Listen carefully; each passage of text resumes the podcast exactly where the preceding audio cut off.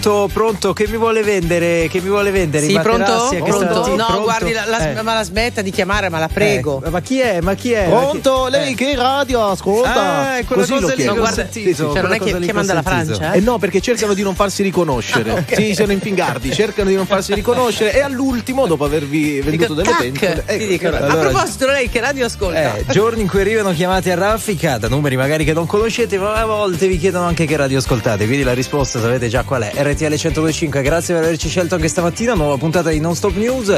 Allora, stamattina parliamo di divertimento perché il concetto di divertimento è cambiato molto negli anni, tra le generazioni, ognuno si diverte a modo suo. Ma stamattina vogliamo chiedervi qual è l'ultima volta in cui davvero vi siete divertiti e come. 02 25 15 15.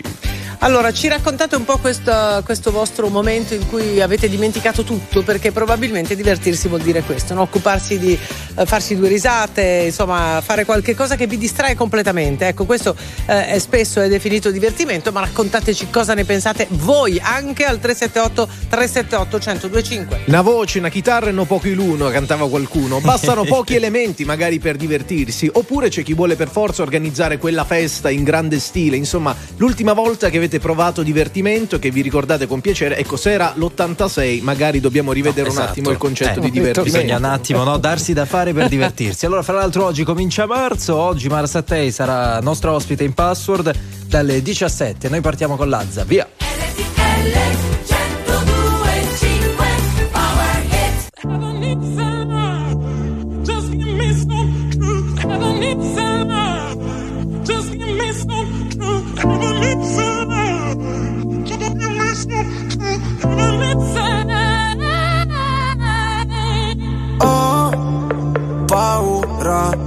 non riconoscerti mai più. Non credo più alle favole. So che ho un posto, ma non qui. Tra le tue grida in loop, corro via su una cabriolet di noi resteranno soltanto ricordi confusi. Pezzi di vetro, mi spegni le luci se solo tieni gli occhi chiusi. Mi rendi cieco, ti penso con me per rialzarmi.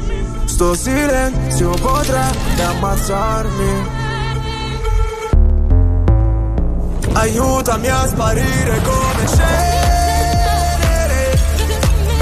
Mi sento un nodo alla gola Nel buio balli da sola Spazzami via come c'è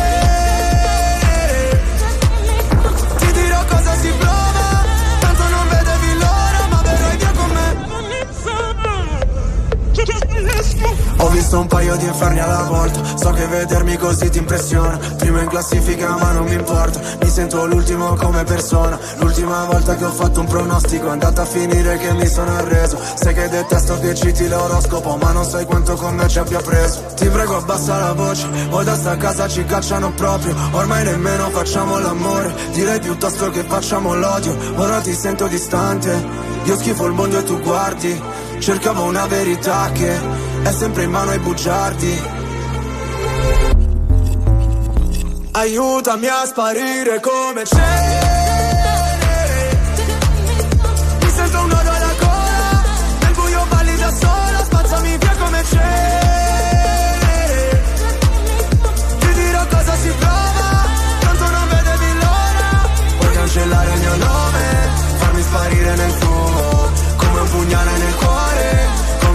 Fossi nessuno Via come cenere.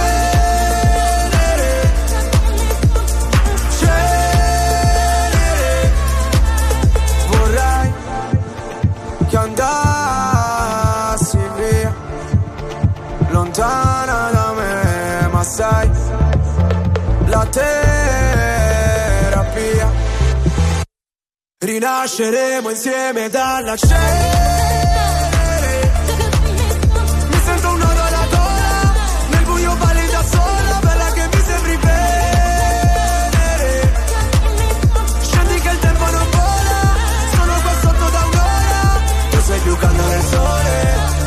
freddo mercurio. Lasciamo quelle parole Dimenticate nel buio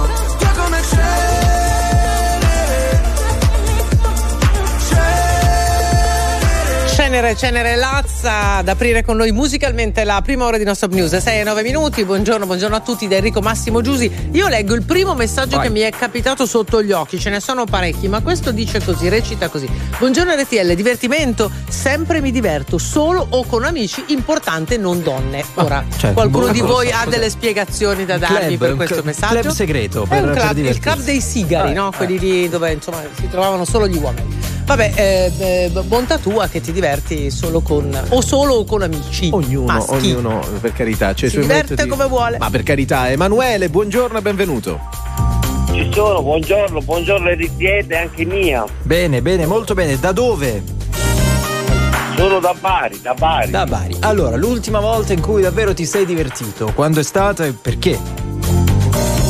Qualche... Allora, io amo tantissimo ballare Okay. Tan- tanto, tanto, tanto. Allora, intanto facciamo un po' un quadro. Ballare cosa? Perché sono. No, il liscio, il tango, la, eh, la discoteche, la, la, cioè il funky. No, Raccontaci un po' cosa balli. No, io ballo un po' a modo mio, in modo di. Ah. Io sono una persona libera, eh, sì. ballo in modo libero, in modo come mi viene in testa a me, no? Dei passi miei anche coreografo, diciamo. Ma, ma balli da solo a casa davanti allo specchio o vai a esibirti per il pubblico? No, anche davanti allo specchio la mattina. No, vabbè, comunque l'ultima volta in cui ti sei divertito hai fatto questo, hai ballato, quando è stato? Sì, sì, sì, musica tribale, musica funk con la mia ex moglie. Uh-huh. Eh, c'era un um, ai Comboniane, a presenti missionari, c'era No. Anche un'altra volta. Vabbè, insomma, dai, ci siamo capiti, Emanuele. Ti fa divertire il fatto di ballare e hai detto che l'hai fatto di recente con la tua ex moglie. Poi resta il punto di domanda se dopo quella volta lì è diventata ex oppure no, oppure se, se ci sono state altre cause. Ciao Emanuele, ti mandiamo un abbraccio. A presto. Simpaticoni. Grazie, grazie. grazie Galletti, Galletti, Galletti soprattutto. Cos'è Galletti Salesiani? I comboniani. comboniani. Allora, eh, da chi andiamo? Dai, man, da Peppino. Peppino, Peppino buongiorno. Buongiorno, buongiorno, e anche mia. Ciao Peppino, tu li conosci i comboniani che diceva il nostro amico precedente? No. No, infatti, no. appunto, no, è tutto normale. Allora, come ti diverti tu, Peppino, e quando l'ultima volta? Allora, io credo che ridere faccia molto bene e che bisogna divertirsi tutti i giorni perché la vita è già triste di per sé. E questa, è la, fi- e questa è la, filosofia. Adesso ci dici sì. quando ti sei divertito l'ultima volta davvero? No, noi ci divertiamo davvero. Ci siamo ritrovati con il padel e le nostre partite di padel che poi finiscono inevitabilmente con cene e con mangiate varie sono uno spazio veramente importante per il nostro equilibrio psicofisico. Ma noi chi? Peppino, ecco esatto, no, noi per il nostro stai parlando Noi molto... siamo un gruppo di eh. amici da sempre, io vivo in una piccola cittadina che è Pescara, sì. ci conosce tutti e ci siamo ritrovati degli amici di infanzia, io ho quasi 60 anni, intorno al padel e ci ha preso molto e ci divertiamo molto. E vi divertite molto bene. Allora, quindi Ottimo. lo sport, lo sport e poi il dopo sport che ma ci hai detto che finisce sempre sì. in cene. Ciao, grazie. A voi, buon lavoro, bravi. Gravissimo incidente ferroviario in Grecia, nei pressi della città di Larissa. Un treno passeggeri con 350 persone a bordo in viaggio tra Atene e Salonicco si è scontrato con un convoglio merci. Sono almeno 29 i morti, 85 i feriti accertati. Alcuni vagoni hanno preso fuoco e diverse persone sono rimaste intrappolate. Il ministro dell'interno Piantedosi nella bufera dopo le affermazioni sui migranti considerate disumane dall'opposizione. È tornato sulla strage di Crotone affermando che ci sarà un'indagine sui soccorsi che secondo alcuni non sarebbero stati tempestivi, non ce la caviamo solo dicendo la deve risolvere l'Europa, ha dichiarato il commissario europeo agli affari economici. Gentiloni. C'è anche il calcio con la Juventus che vince 4-2 il derby di Torino dopo essere stata due volte in svantaggio nel primo tempo. La Roma perde a Cremona regalando così il primo successo stagionale ai grigiorossi che lasciano alla Sampdoria l'ultimo posto in classifica. Sono le 6.14 minuti, non ci sono altre notizie, le prossime arriveranno nell'edizione flash delle 6.30. Ora la viabilità. Via Radio. Ben ritrovati da Emiliano Recchia da Autostrade per l'Italia, circolazione in graduale aumento in direzione delle grandi città. Apriamo con la 10 Genova-Savona dove tra Genova Pra e il bivio per la A26 dei Trafori verso Savona e tra Arenzano e bivio A26 in direzione Genova si sta in coda per 2 km a causa del tratto precedentemente chiuso per programmati lavori notturni e da poco riaperto. Andiamo sulla diramazione di Roma Sud tra Torrenova e il grande raccordo anulare in direzione di quest'ultimo, traffico incolonnato a causa del traffico lungo la viabilità esterna. Anche sul tratto urbano della 24 Roma-Teramo, tra Portonaccio e la tangenziale est, si sta in coda in direzione delle centro città a causa del traffico lungo la viabilità cittadina. Diamo uno sguardo alle condizioni meteo sulle nostre tratte autostradali, raccomandando massima prudenza alla guida a causa della presenza di banchi di nebbia che riducono la visibilità sulla 1 panoramica tra Rioveggio e Aglio. Vi ricordo che con visibilità sotto i 100 metri il limite di velocità è 50 km h ed Autostrade per l'Italia per ora è tutto. Fate buon viaggio. Grazie, grazie ai colleghi di Autostrade per l'Italia. Torniamo da voi più tardi. 6 e 15 minuti 02 25 allora. 15 15, l'ultima volta in cui vi siete divertiti. Allora, facciamo il punto leggendo tre messaggi che secondo me vogliono dire molto. Uno dice: Io mi sono divertito l'ultima volta ieri sera a Cremonese Roma. Marco di Cremona, chiaramente. Beh, no? ecco. Quindi te, questo per dire maschio calcio, poi altro maschio. Buongiorno, io mi diverto davanti a una birra ed un panino con la soppressata. Due, altro, maschio cibo.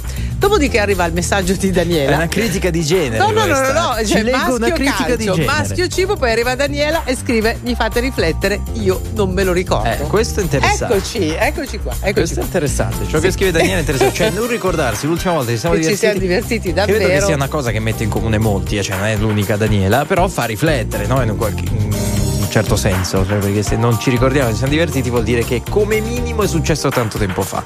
Eh, perché, o comunque non riusciamo a identificare l'elemento divertente all'interno delle nostre vite. Esatto. Per esempio, beh, mia, per esempio, oggi è mercoledì, la mia ultima volta in cui veramente sono divertita è stata domenica pomeriggio, mm. non so.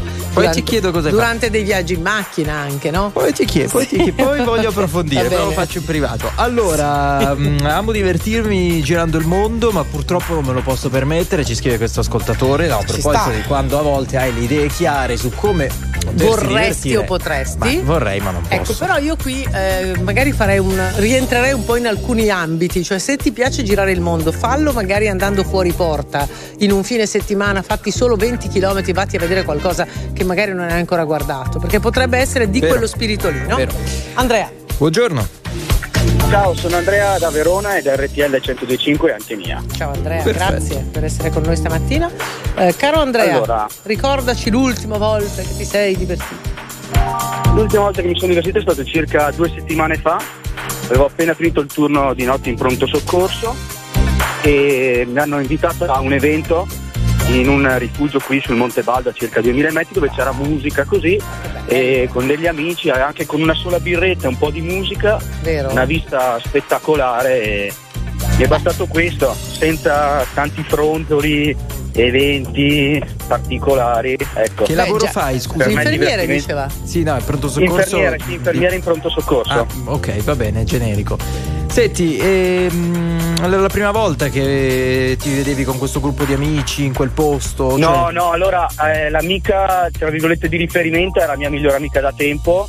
Ho incontrato questo gruppo di amici, tra virgolette, nuovo, che ci eravamo appena conosciuti e siamo andati su con questa camminata di due ore e mezza socializzando così e niente, è partita un'amicizia e adesso insomma ci sentiamo spesso. Ecco. Qual è stato secondo te il segreto di questo divertimento? Cioè essere secondo me la nuove? semplicità, cioè semplice, nessun frontolo, spesso si va a ostentare la ricerca di fare l'evento perfetto oppure Chiaro. feste enormi, così spesso basta una birra, un tramonto, un po' di musica e secondo me questo Delle belle persone anche spesso... magari, ce le mettiamo? Sì, esatto, Dai, belle persone, semplici, simpatiche, senza anche lì tanto andare a ricercare ostentatamente spesso la felicità viene da sé. Sì, ti, ti, sentiamo molto parlare di questa ostentazione, no? Come se non sì, lo so. Perché spesso vediamo magari che uno cerca la vacanza a Corfù piuttosto che a Ibiza andando non lo so, magari a, a, obbligarsi a divertirsi quando spesso magari basta poco.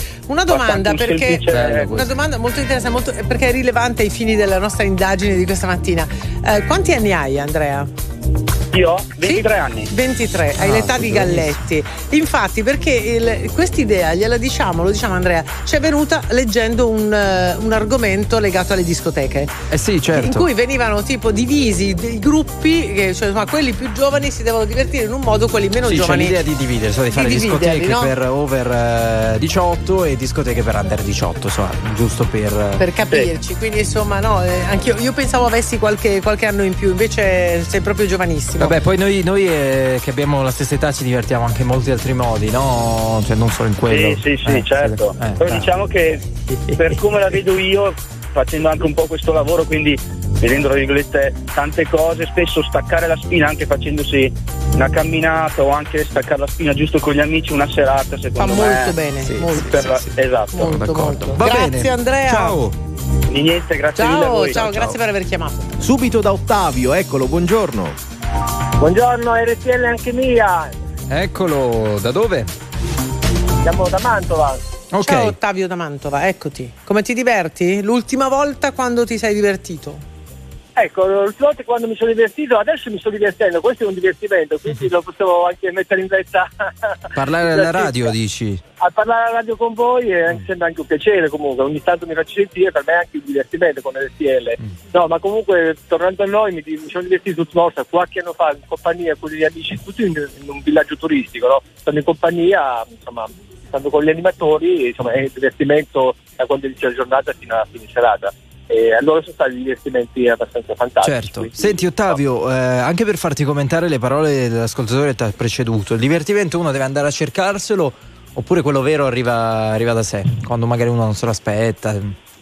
Ma secondo me quando uno non se l'aspetta una cosa nasce spontanea è la cosa più bella che esista comunque, perché andarsi a cercarlo, che devi divertirti per staccare la spina, insomma non è una cosa semplice, non, non vanno, secondo me, secondo il mio parere comunque, però deve essere una cosa spontanea, anche in compagnia, si trova con un amico in un bar, se qualcosa, sono disposti, magari delle battute e lì già e lì esce il divertimento. Mm. Si crea.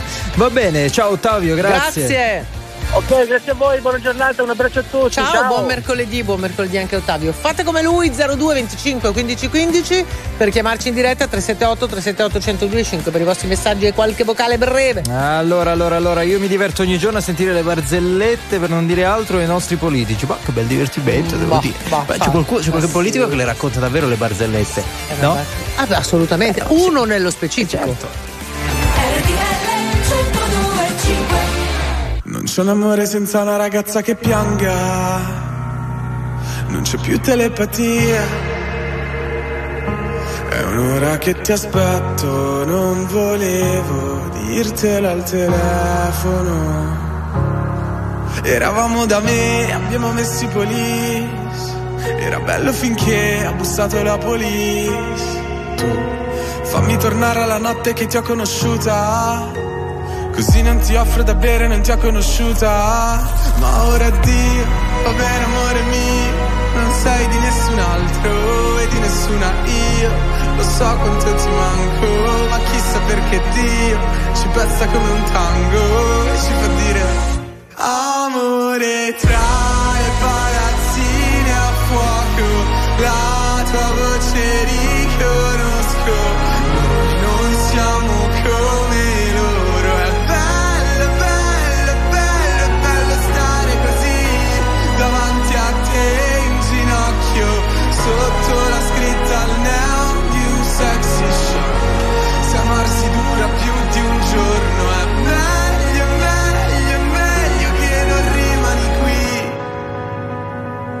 tornerò un lunedì.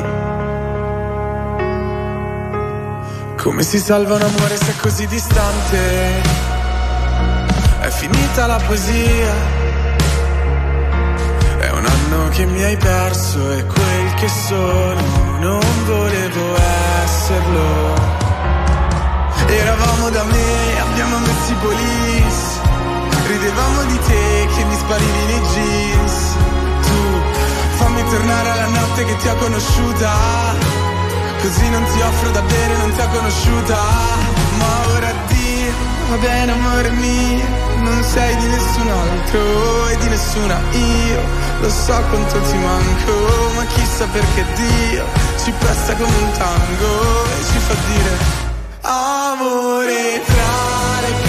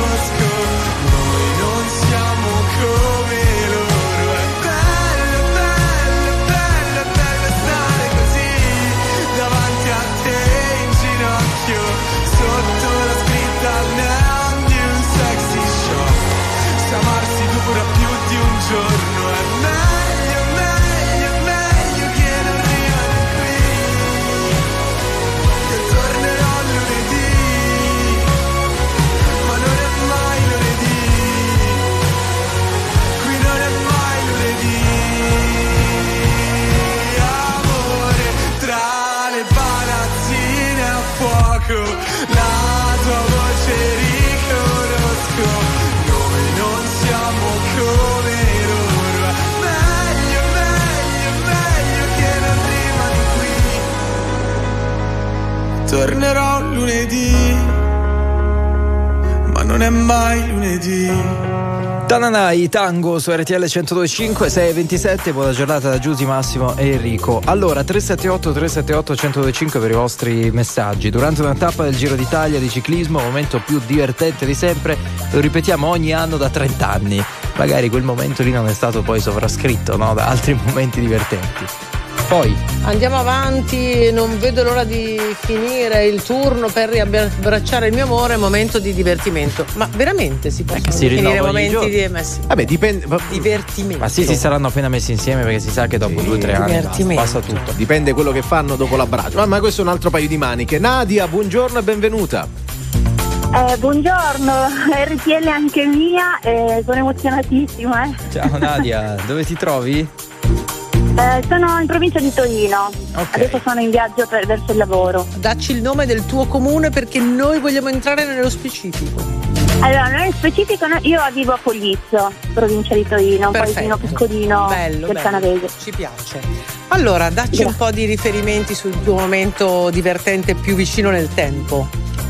Eh, più o meno sarà stato un 5 anni fa che il mio capo faceva 80 anni e abbiamo fatto una grande festa in azienda con musica, mm, tramezzini, insomma roba da mangiare, tutto quanto e mi sono divertita tantissimo a ballare con i miei colleghi, con i parenti, con gli amici de- del mio capo. Insomma, so- ho avuto una giornata veramente mm, strepitosa, mi sono divertita tanto. Perché hai Anche- visto, cioè qual è stata secondo te la chiave di questo divertimento? Vedere i tuoi colleghi in una Ubriachi. veste diversa, non lo so. No, no, io credo che ero proprio io che ero in vena di, di sfogarmi ballando, eh, facendo compagnia alle persone, anziane, non anziane, coinvolgerli a ballare. Perché era un po' triste, però io sono stata un po' l'animatrice della Ti situazione. sei, ti sei un, po coinvo- auto- hai po- un po' coinvolto tutti. Senti, a me colpisce invece che da allora mh, tu non abbia poi avuto un momento di divertimento. Cinque anni sono tanti. Eh, boh, non lo so il perché, però sì, è, è l'ultimo che mi ricordo è quella. la, la memoria va lì. Possiamo chiederti l'età? 50. Eh, ne hai di tempo per divertirti. Eh. Eh, ciao. Ciao Nadia, grazie. Ciao, un Ciao, abbraccio, buona giornata, grazie buon mille. lavoro, Anche a te, anche a ciao, te. ciao, ciao. Posso dire, la voce di una ventenne. Eh, infatti io Eh, pensavo 25-26, esatto. Complimenti. Elio, buongiorno e benvenuto. Buongiorno a tutti e RTL anche mia. Ciao Elio, da dove? Ciao, ciao, ciao. Da Torino, Anche tu. Eh, stamattina Torino va forte, eh, attenzione, vai. gettonata, gettonata. Ma allora, io adesso non vorrei cadere troppo nel banale, devo dire la verità, eh, cerco il divertimento in ogni cosa. E anche nel lavoro, se devo dirla tutta, quindi nella quotidianità. Se devo fare un esempio specifico, mh, vabbè, a parte il compleanno del 17 febbraio che l'ho, l'ho passato con le persone che amo, ehm, è stato il mese, il mese scorso che c'è stata una rimpatriata con i vecchi compagni di scuola, con i quali c'è stata, diciamo, è stata una, una- una serata catartica, no? dove il divertimento, la- la- l'allegria, la spensieratezza. Cioè, ma scusa Elio, non vi eravate mai visti in questi anni? No, no, no, no, no, ci vediamo ciclicamente, però Ah. quando ci vediamo è un'esplosione di ilarità. Tipo, e di, cioè, facci di- capire. Facci portaci capire lì, ecco, portaci po- lì. Esatto, aiutaci. Co- Cos'è che vi fa impazzire dal ridere?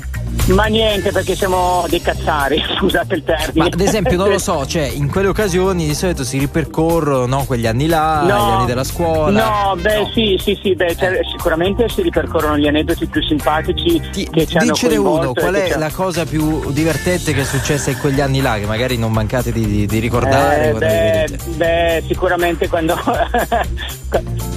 quando facciamo le, le, diciamo, limitazioni dei, dei, dei bidelli dell'epoca che per noi una, era una cosa spassosissima. Ma, ma, ma la, fai tu, la, fai tu, l'imitazione? Perché se, allora, no, te la facciamo no, fare, in, no, no, te la possiamo far fare in diretta, no? No, no, no, metto giù di colpo.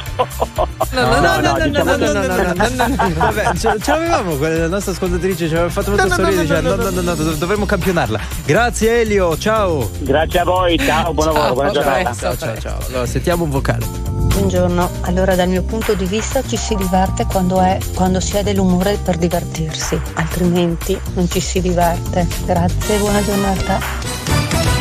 Gravissimo incidente ferroviario in Grecia, nei pressi della città di Larissa, un treno passeggeri con 350 persone a bordo in viaggio tra Atene e Salonico si è scontrato con un convoglio merci. Almeno 29 i morti, 85 i feriti. Alcuni vagoni hanno preso fuoco e diverse persone sono rimaste intrappolate. Il ministro dell'Interno Matteo Piantedosi nella bufera, dopo le affermazioni sui migranti considerate disumane dall'opposizione, è tornato sulla strage di Crotone, affermando che ci sarà un'indagine sui soccorsi, che secondo alcuni non sarebbero stati tempestivi. Non ce la caviamo solo dicendo che la, eh, che, che la deve risolvere l'Europa, ha dichiarato il commissario europeo agli affari economici Gentiloni.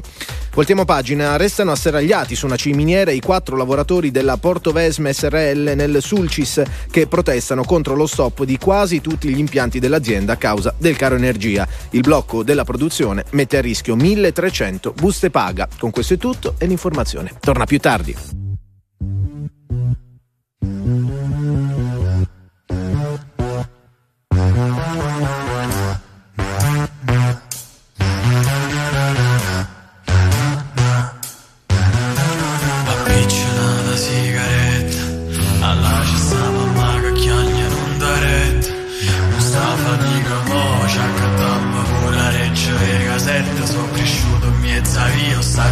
La come aspetta Guaglione lo sistema, muovo sistematta cosa Miezza via, meglio a te ne fierro A le rosa, vado messa carcerata. Solo me casa, gli facevo e mana Quella che chilo me frat E mi fa male coro, sai pure tu. Non ci vaga a scuola, no ma non ci vaga più Acchiappa una caiola con un chile fu posso Whatsoever can Non mi occupavo io Giusto marfor Giusto marfor Giusto marfor Arrivo sbarro sotto uscire Giusto marfor Giusto marfor Giusto marfor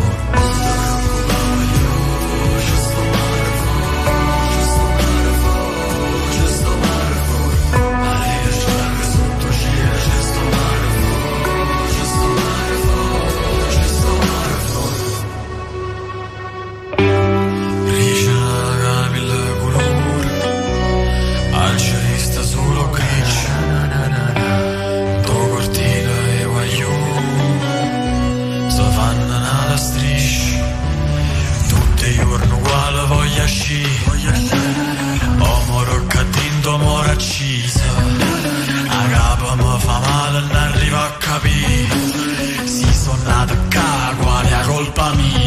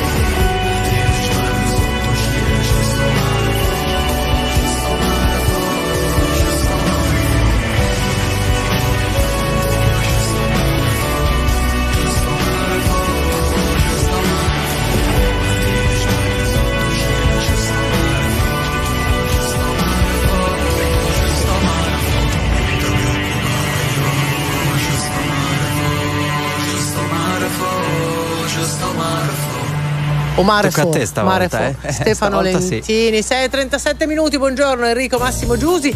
C'è un amico che sta male, viaggiando. è andata male, come slang, come slang. chiediamo a Pio perché è lui il nostro Sì, maestro. sì, adesso sì. Eh, allora, dicevo, abbiamo un amico che si sta muovendo, fa l'ambulante, sta andando sulla sua piazza di oggi. Domenico, buongiorno. Buongiorno, buongiorno a tutti, RTL anche mia. Buongiorno. Allora, io vivo a Brescia, Botticino, ma sono di Barletta. Ok. E sono Mm. Tutto con la B. quin- Ok. Sì, sì, sono qui da, da una quindicina di anni, Mhm. con molto piacere. Allora, vi spiego il mio ultimo divertimento. Risale al prima del Covid. Lancio notturno col paracadute e dopo grande mangiata e cantata, perché mi piace cantare. Cioè, non solo è già un'impresa lanciarsi col paracadute, tu l'hai fatto No, notturna. guarda, è, la- è lo sport più sicuro di questo mondo. Sì, e lo beh, posso garantire. Sì, lo No, dicono su anche questo- i parapendisti poi. Cioè, su questo Siamo- non c'è no, dubbio, no, è adrenalinico. È adrenalinico, cioè ti Eh, fa di ansia. adrenalinico, è adrenalinico sì, però è lo sport più sicuro. Parliamo Ma lo fai, scusa, eh. lo fai regolarmente o è stato quella volta lì? No, no, no, no, sono in attività io, sono in attività. Cioè, quindi ogni quanto allora lo fai? Sono, allora sono istruttore militare della brigata paraudisti Folgore nel, nell'85 e poi ho continuato da civile facendo paraudismo sportivo. Facci capire, Domenico, facci capire, guidaci, cioè, sì, co- sì, in notturna, in notturna, Sì. fare un'esperienza del genere, che cosa ti Sì. fa vedere esattamente? Ah, Cioè, guarda, cosa allora, già è, già è adrenalinico di per sé il lancio normale, quello, quello diurno. Sì, però ti vedi, non- guardi, vedi intorno quello che c'è, di notte non vedi Sì, niente. ma anche di notte, perché la, la lancio comunque è illuminata dalle torce che eh, delimitano la parte perimetrale. E quindi non ehm, tutti in sicurezza, eh, Vabbè, dire, no? io uscirei dall'ambito lanci col paracadute e entrerei nell'ambito cantare, perché lui ha detto a me Cantare. piace cantare. Mamma mia, la cosa più bella. Qual guarda. è il tuo eh, artista di Allora, il mio cavallo di riferimento? battaglia il mio cavallo di battaglia è quella di Perdere l'amore di Massimo Ranieri. Una cosa freschissima, Sanremo 2023. Cantata nella sua tonalità, eh, attenzione. Cioè, capisci che Ah, è cioè, non specifico, niente. non è che la bassa di un semitono o di un tono. No, no, no, no, no, no, eh. no, no, no. Vabbè, Domenico, salutiamoci, salutiamoci. Con un perdere l'amore, su queste, finale. dai, su queste No. note, vai, vai, vai, vai. Tu cominci a Volete qualche nota? Vai. No, E adesso. E adesso andate via, voglio restare solo. Sì, ma Con vogliamo il cosa? ritornello noi. Restare nel suo cielo. Va bene così? No, no, vogliamo la parte noi più vogliamo difficile, è quella che comincia con perdere perdere l'amore. Noi vogliamo quello. Perdere l'amore. Ah, va bene. Quando? si fa sera, quando tra i capelli un po' d'argento li colora. Ciao, Domenico. Vabbè, vabbè, per vabbè, è stato sì, bravo. eh, per noi sei, per- se ne hai passato il- l'esame. Ciao, ha dato ciao, tutto, Domenico. ha dato tutto. Uh, Matteo, buongiorno. Buongiorno, Ciao Matteo, da dove? RTL anche mia. Grazie, Matteo Matteo. Mantova. Caro Matteo, come va a Mantova stamattina? Bene, bene, sono in viaggio verso Belluno, Ma sei di Mantova Eh. città o sei in provincia? no, provincia di Mantova, Casteldario. Casteldario. Allora, Ok. Il paese, Casteldario. il paese di, di Tazio Nuvolare. Esatto. Allora, a Casteldario, se non sbaglio, fanno un riso tutto particolare. Eh sì, è Vero. riso la pilota. Eh, Che, sì. che non si chiama risotto, ma si chiama proprio riso, giusto? Proprio È un, riso la pilota. è un La grave pilota, errore pilota, chiamarlo sì. risotto, si offendono. Vabbè. Allora, Come ti divertimento, diverti? l'ultimo che, che ricordi bene. L'ultimo divertimento questa notte quando l'una e mezza mio figlio, sei mesi, eh, si mette a piangere e ovviamente gli do il biberon. È un divertimento unico. Cioè, t- t'ha svegliato anche, o eri già sveglio? Eh beh, no, no, mi ha svegliato. Qual è la parte divertente, scusa che mi è sfuggita? La parte divertente è vederlo che ti guarda con quegli occhioni dal basso verso l'alto finché sta bevendo. Eh, è un'emozione unica, divertente. Poi uno dice, beh, se Non magari se l'avessi fatto alle 6 del mattino, quando, quando eri già sveglio, Ma magari no, sarebbe stato meglio. no, non, ca- non cambia Non niente, cambia. no. Va bene, va bene. No, no. È stato fantastico, Ci Matteo. piaci, Matteo, ci piaci. Ciao, grazie. Ciao, ciao, buona Ciao, giornata. buona giornata a te. Ciao, ciao, ciao. Beh, bello essere Io domani mattina alle 2 ti telefono e tu ti diverti. Caima su RTL 105. need and tell me. Just go ahead and tell me.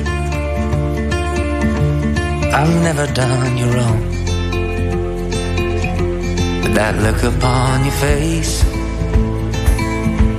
strikes me with a difference. Highlights our distance. The minors in a song. The past remains the blood resistance, puts us on our mission to rewrite the code behind the wall. Someone is looking for remission. So why won't we cut the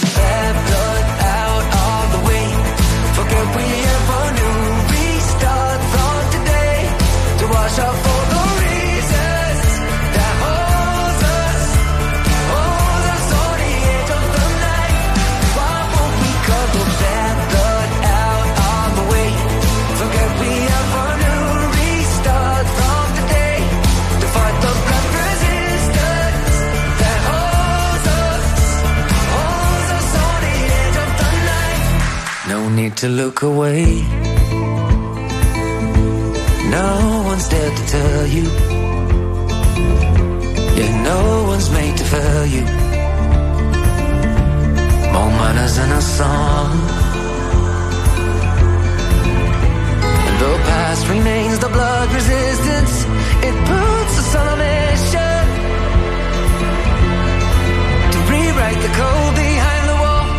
Someone is looking for remission. So why won't we cut the bad blood out of the way? Forget we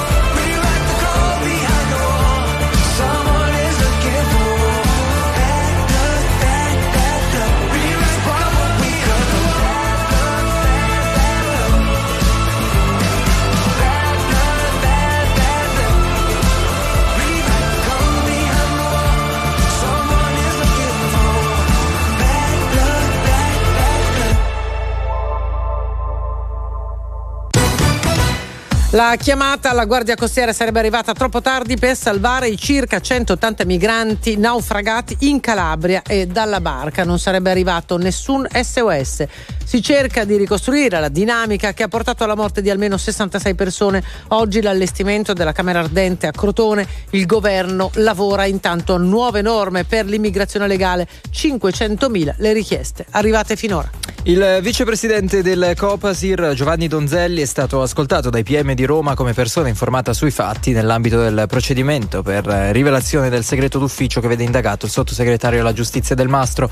Donzelli alla Camera riferì informazioni avute da Del Mastro su colloqui in carcere intercorsi tra l'anarchico Cospito e i boss mafiosi.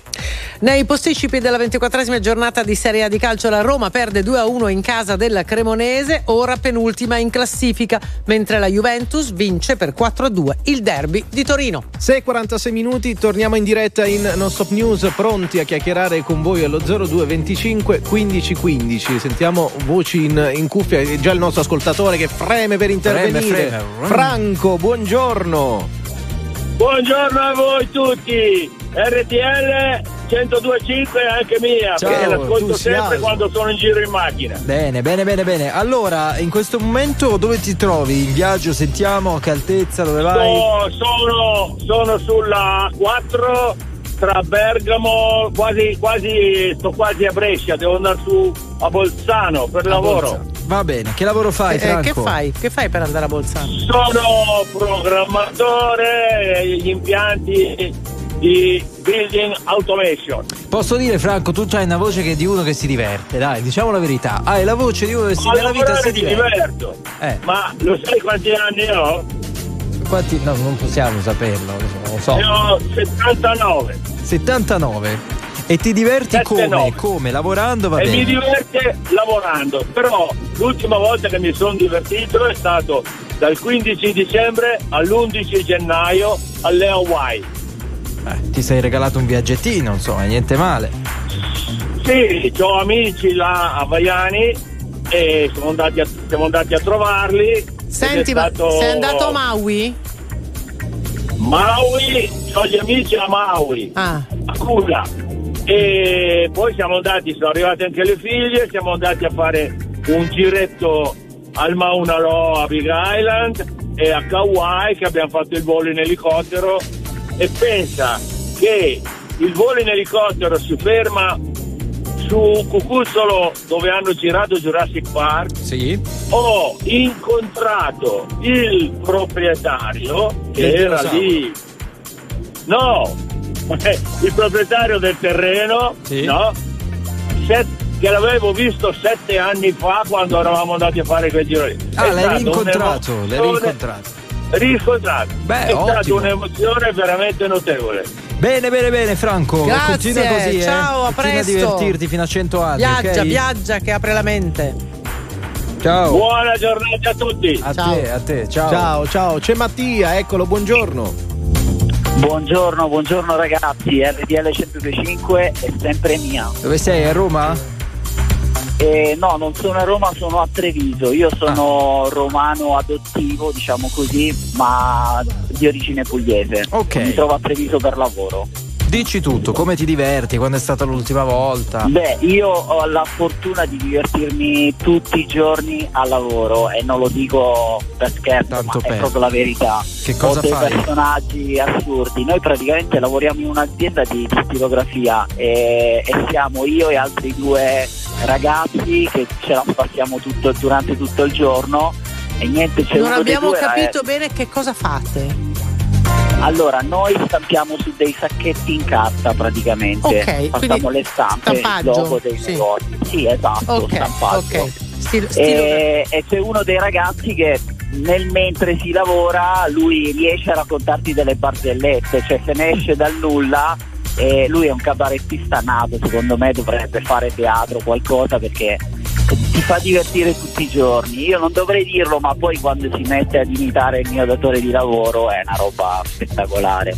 E quindi vi lascio immaginare lavorare in un ambiente dove si, si ride tutto il giorno, sempre comunque lavorando in maniera seria e professionale, è una cosa molto importante. Ma lui non lo sa, lui non lo sa che lo no. imitano, immagino. Eh beh no, assolutamente Vabbè, non no. sarebbe tutta questa cosa no. così, cioè magari può anche prenderla, no? In simpatia come cosa. No, no, non si credo, non credo si, esatto, non Si credo arrabbia. si arrabbi, però è meglio farlo nascosto. Mm. Comunque sì, e ripeto, è una cosa molto bella perché non ti fa pesare le otto ore tutto questo. Bene, ma quindi- extra lavoro, extra lavoro, il tuo divertimento in cosa consiste, diciamo? Se c'è. Ma il, diver- il divertimento per me è anche semplicemente trovarsi a casa con degli amici e davanti a una pizza e parlare del più del meno, poi ci si finisce sempre per ridere e per scherzare. Allora, posso dire, eh, grazie Mattia intanto, grazie mille. Ciao Mattia, buona Ciao, giornata. Non sapessi ciao. dirti buon Ciao. lavoro, buon divertimento, decidi tu. Ciao, ciao, ciao, grazie.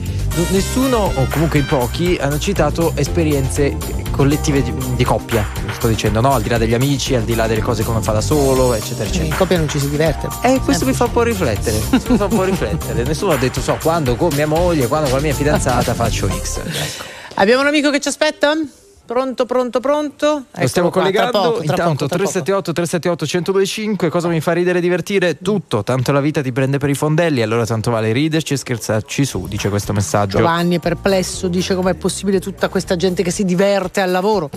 Allora, in effetti non era forse lo spirito della nostra chiacchierata di stamattina, ma poi noi siamo liberi, fate quello che volete, raccontateci quello che vi pare. Ed era, non era che ogni giorno andate a lavorare e vi divertite perché c'è il collega che fa le battute.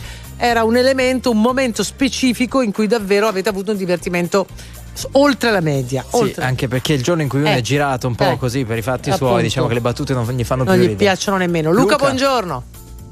Buongiorno a voi, RTL anche mia. Ciao, Ciao. Luca, da dove?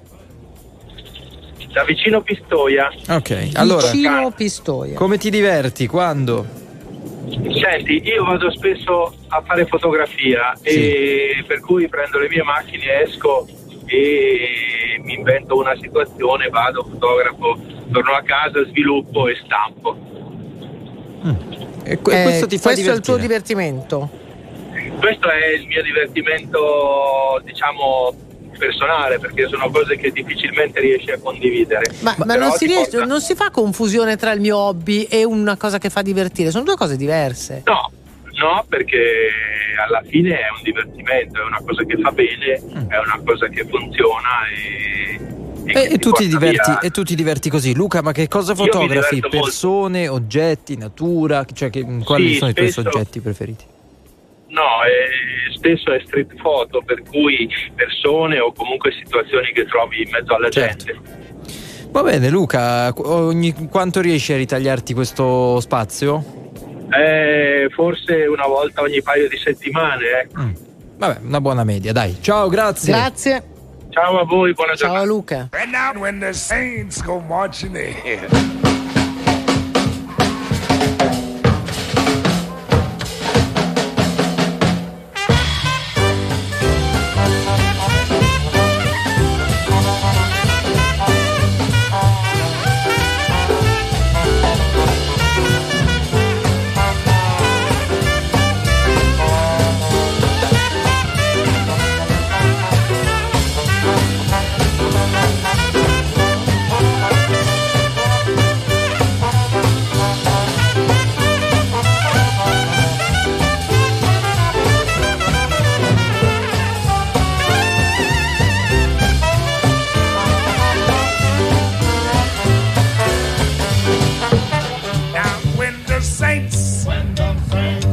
marching in, marching in. I when the saints go marching in, marching in. Yes, I want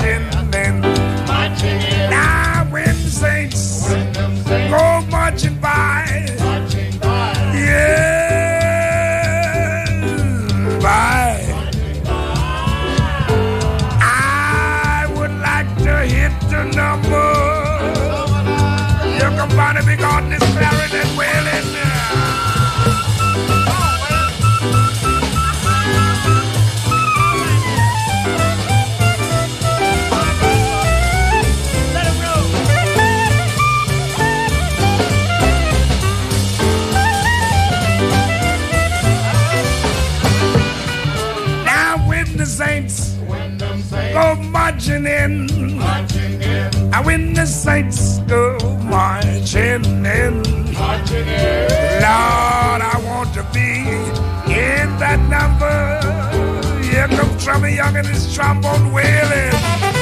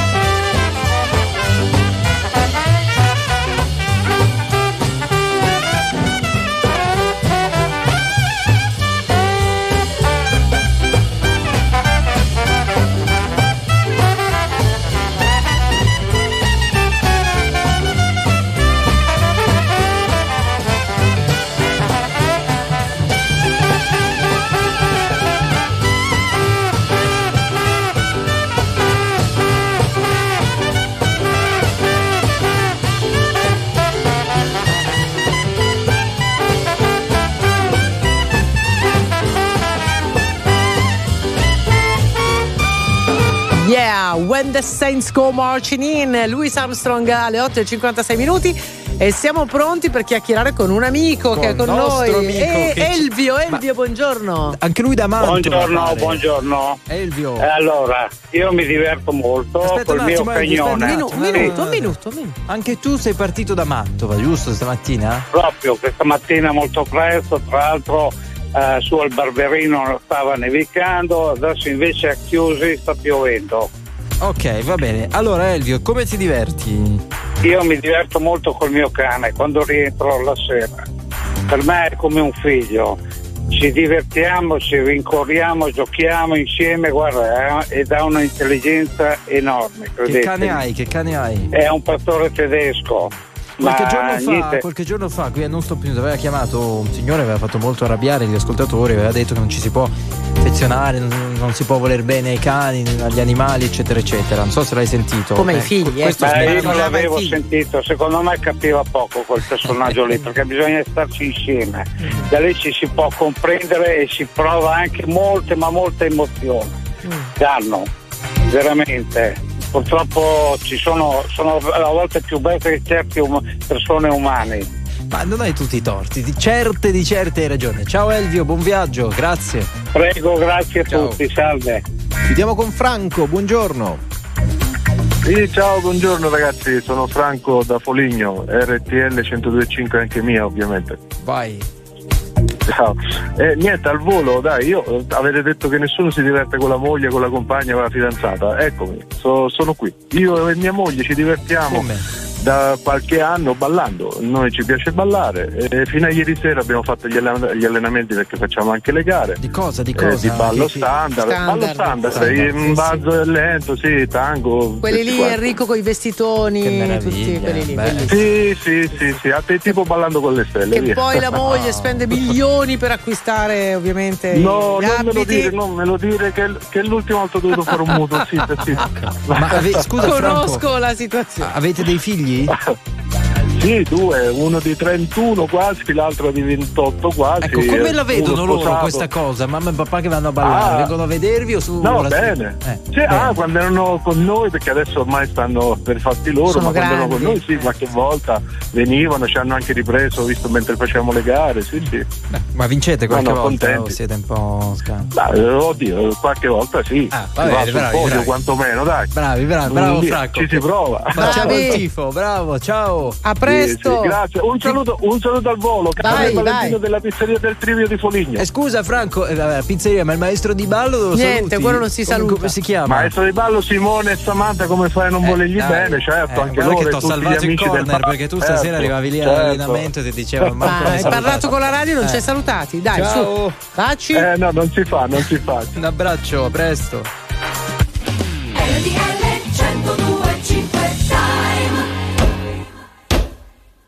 Sono le 7 anche a Ferrera di Varese, in provincia di Varese.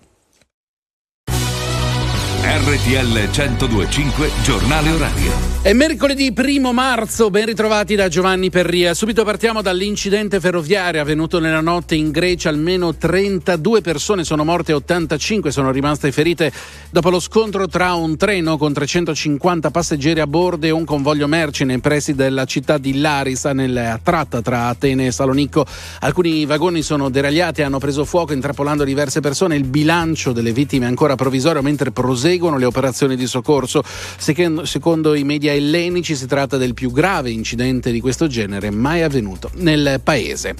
Ora la tragedia dell'immigrazione in Calabria, sono 66 le vittime accertate fino a questo momento per il naufragio avvenuto a largo delle coste di Cutro a Palasport di Crotone.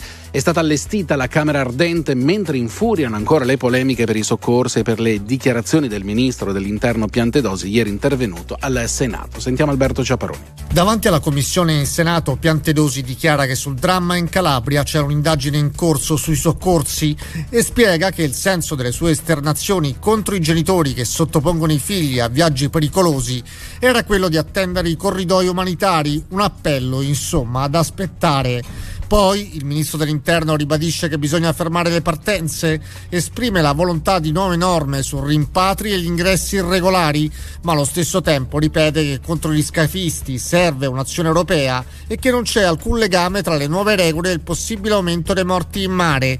Il riferimento è al decreto sulle organizzazioni non governative. Sentiamo. Non ha in alcun modo l'obiettivo di impedire eh, le attività di soccorso, bensì quello di garantire che le stesse siano svolte in maniera ordinata e coerente con gli obblighi internazionali ai quali si debbono conformare gli Stati e solo indirettamente i soggetti privati. L'opposizione però continua a chiedere un'informativa in Parlamento e si levano voci critiche pure dalla maggioranza. Ora la guerra in Ucraina, attacchi con droni su diverse città russe ieri, colpite diverse infrastrutture energetiche, ha battuto un piccolo velivolo a 100 km da Mosca. Nella notte intanto l'allarme antiaereo è risuonato su diverse regioni ucraine. La contea di Los Angeles, siamo negli Stati Uniti, ha accettato di pagare a Vanessa Bryant e a tre delle sue figlie quasi 30 milioni di dollari per risolvere una causa e potenziali rivendicazioni legate alla condivisione delle foto dell'incidente in elicottero in cui morirono suo marito, la star del basket Kobe Bryant e una delle loro figlie insieme ad altre sette persone. L'incidente avvenne nel gennaio del 2020. Siamo allo sport, parliamo di calcio e dei posticipi di ieri. Su questo Enzo Tamborra. La risalita della Juventus trova nuovo impulso dal pirotecnico successo per 4-2 nel derby di ieri sera contro il Torino. Due volte sotto per le reti di Caramò e Sanabria, i bianconeri hanno reagito con Quadrado e Danilo. Dopo l'intervallo e soprattutto dopo l'ingresso in campo di Pogba, di nuovo disponibile dopo otto mesi di assenza, la Juventus è scatenata e ha fatto su il derby con l'ex Bremen e Rabiot. La Juventus che proprio ieri ha presentato il ricorso contro i 15 punti di penalizzazione davanti al collegio di garanzia del CONI è ora a 6 punti dal sesto posto occupato dall'Atalanta. Nell'altro posticipo di ieri, scivolone della Roma e prima gioia stagionale della Cremonese che allo Zini si è imposta per 2 a 1. Decisivo, un rigore trasformato da Ciofani, espulso Murigno che sta addirittura pensando di denunciare il quarto uomo. È tutto per adesso, ora meteo e informazioni sul traffico. Previsioni del tempo. Buona giornata da Nico Schiodetto, situazione per le prossime ore con una perturbazione che interesserà tutto il centro-nord Italia, una giornata qui è spesso grigia con pioggia e anche qualche rovescio. Neve a quote collinari sull'Appennino tosco-emiliano, altrove oltre gli 800 metri di quota. Per il sud pioggia in questa mattinata, poi nella seconda parte del giorno dei rasserenamenti e clima più asciutto. I dettagli maggiori scaricando l'app gratuita di Trevi Meteo. Via Radio. Una buona giornata da Enrico Campagnoli e da Autostrade per l'Italia. Il traffico è in eh, aumento sulla rete complici i consueti flussi pendolari del mattino. Partiamo dal tratto urbano della 24 Roma Teramo, dove per il traffico congestionato abbiamo code di 6 km tra il bivio con il grande raccordo anulare e la tangenziale est di Roma verso il centro città con tempi di percorrenza di 15 minuti. Andiamo ora sulla 10 Genova 20 miglia dove per lavori di ammodernamento in galleria segnaliamo 2 km di coda tra Varazze e il bivio con la 26 dei trafori verso Genova. Il tratto si percorre in 30 minuti. Situazione analoga sulla stessa A26 dove abbiamo 4 km di coda tra il bivio per la 10 e Masone in direzione di Gravellona Toce con tempi di percorrenza di 25 minuti. Andiamo infine sulla 4 Milano-Brescia per il traffico intenso registriamo code a tratti tra Milano Est e Viale Certose in direzione di Torino. Questo tratto si percorre in 20 minuti il doppio del normale. È tutto per il momento, vi auguro buon viaggio. Grazie, non ho altro da aggiungere, vi lascio alla rassegna stampa. Il prossimo giornale orario fra meno di un'ora. Perché le notizie prima passano da noi. RTL 1025. Very normal people.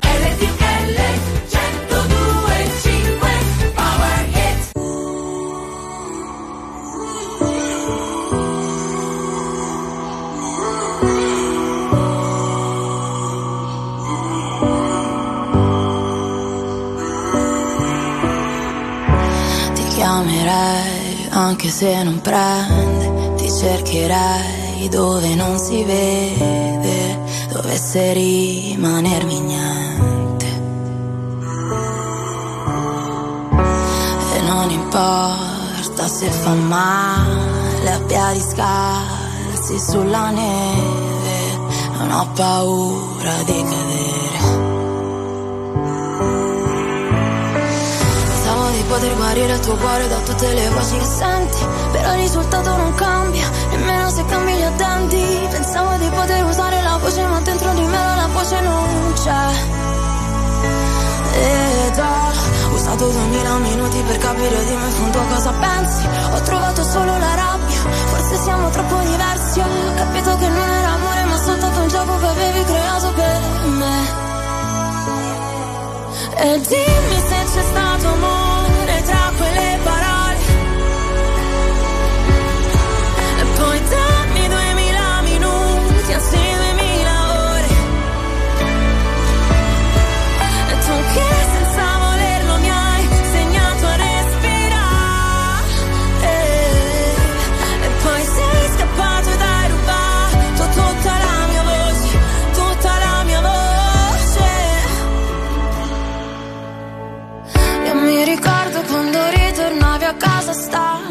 sotterravi i tuoi problemi dentro fiumi d'acqua ogni volta mi dicevi che la colpa era la mia. Non ti importava di distruggere i nostri momenti. Lividi sopra il mio corpo erano solo segni Che quel mare che ti porti non andrà più via.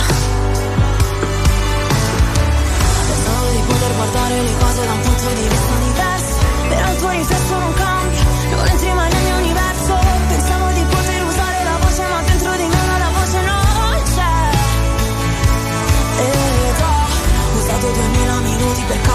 capire che in fondo tu eri diverso Cercassi nel buio le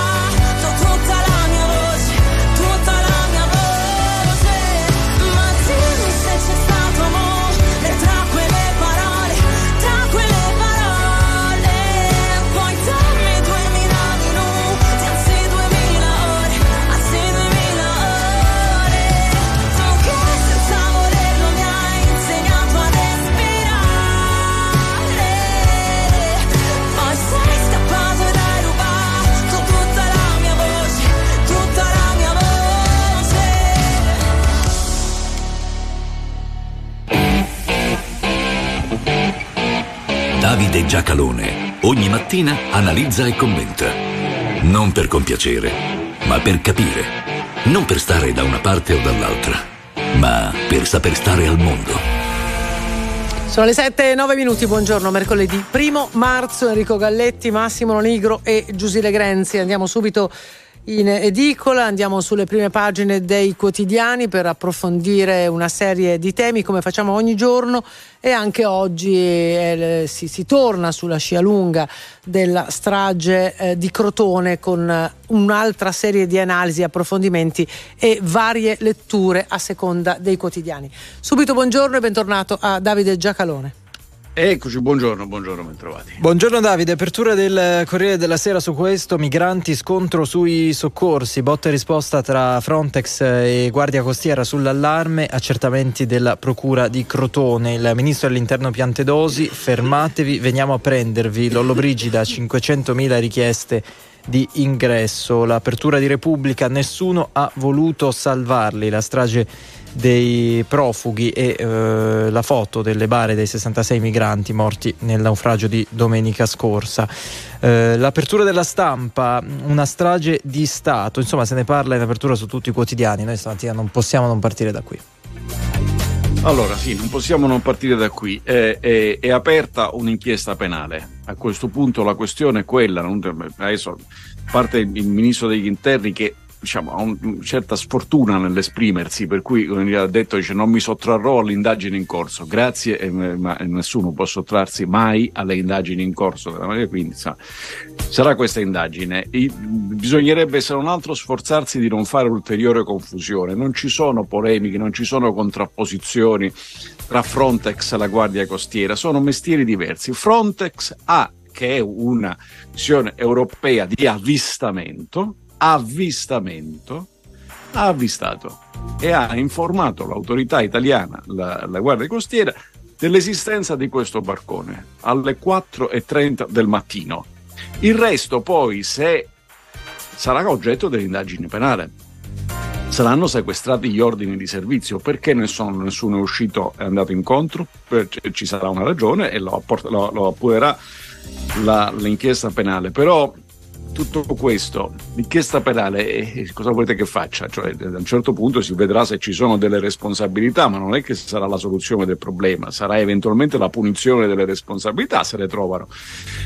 Quello che ci sarebbe utile è metter- smetterla di utilizzare questo argomento per tirarselo dietro. Per esempio, il decreto piante dosi sulle ONG e compagnie non c'entra un fico secco, zero, niente, non ha nessuna, nessuna relazione con quello che è successo. Si può condividerlo o non condividerlo. Secondo me è un errore, ma è un errore perché è una declamazione di una cosa totalmente inutile e per molti aspetti irragionevole, ma non c'entra niente con quello che è successo. Piuttosto, avete sentito quello che ha detto ieri il ministro degli interni? Veniamo a prendervi. Veniamo a prendervi. È ribaltamento totale della posizione. Il guaio di posi- del questo ribaltamento, veniamo a prendervi, è che non funziona. Perché? Perché se fosse possibile sapere prima chi è profugo e ha diritto di essere salvato e chi no, per forza che veniamo a prendervi, sarebbe un omaggio al nostro. Ma come faccio a distinguere prima? Quello è il punto. Ma sono anni che giriamo attorno a questo. L'unico modo che ho, forze per riuscire a fare questo mestiere, è quello di delegare quello che non ho mai delegato. È inutile che dico ma che fa l'Unione Europea? Ma non ho mai delegato. Non è mai stata data questa, questa, questa competenza e questo potere all'Unione Europea, quindi rappresentare anche fuori, che viene fatto fuori dai confini dell'Unione, che viene fatto dalle ambasciate dei singoli paesi. Poi c'è l'altro aspetto, dice Francesco Lollobrigida, esponente di Fratelli d'Italia e ministro dell'Agricoltura, eh, qua ci sono 500.000 domande di posti e, e posti di lavoro liberi. Eh, eh, se cominciassimo a diluirle nel tempo, ma con maniera consistente, credo che si parli di più di 100.000 ingressi.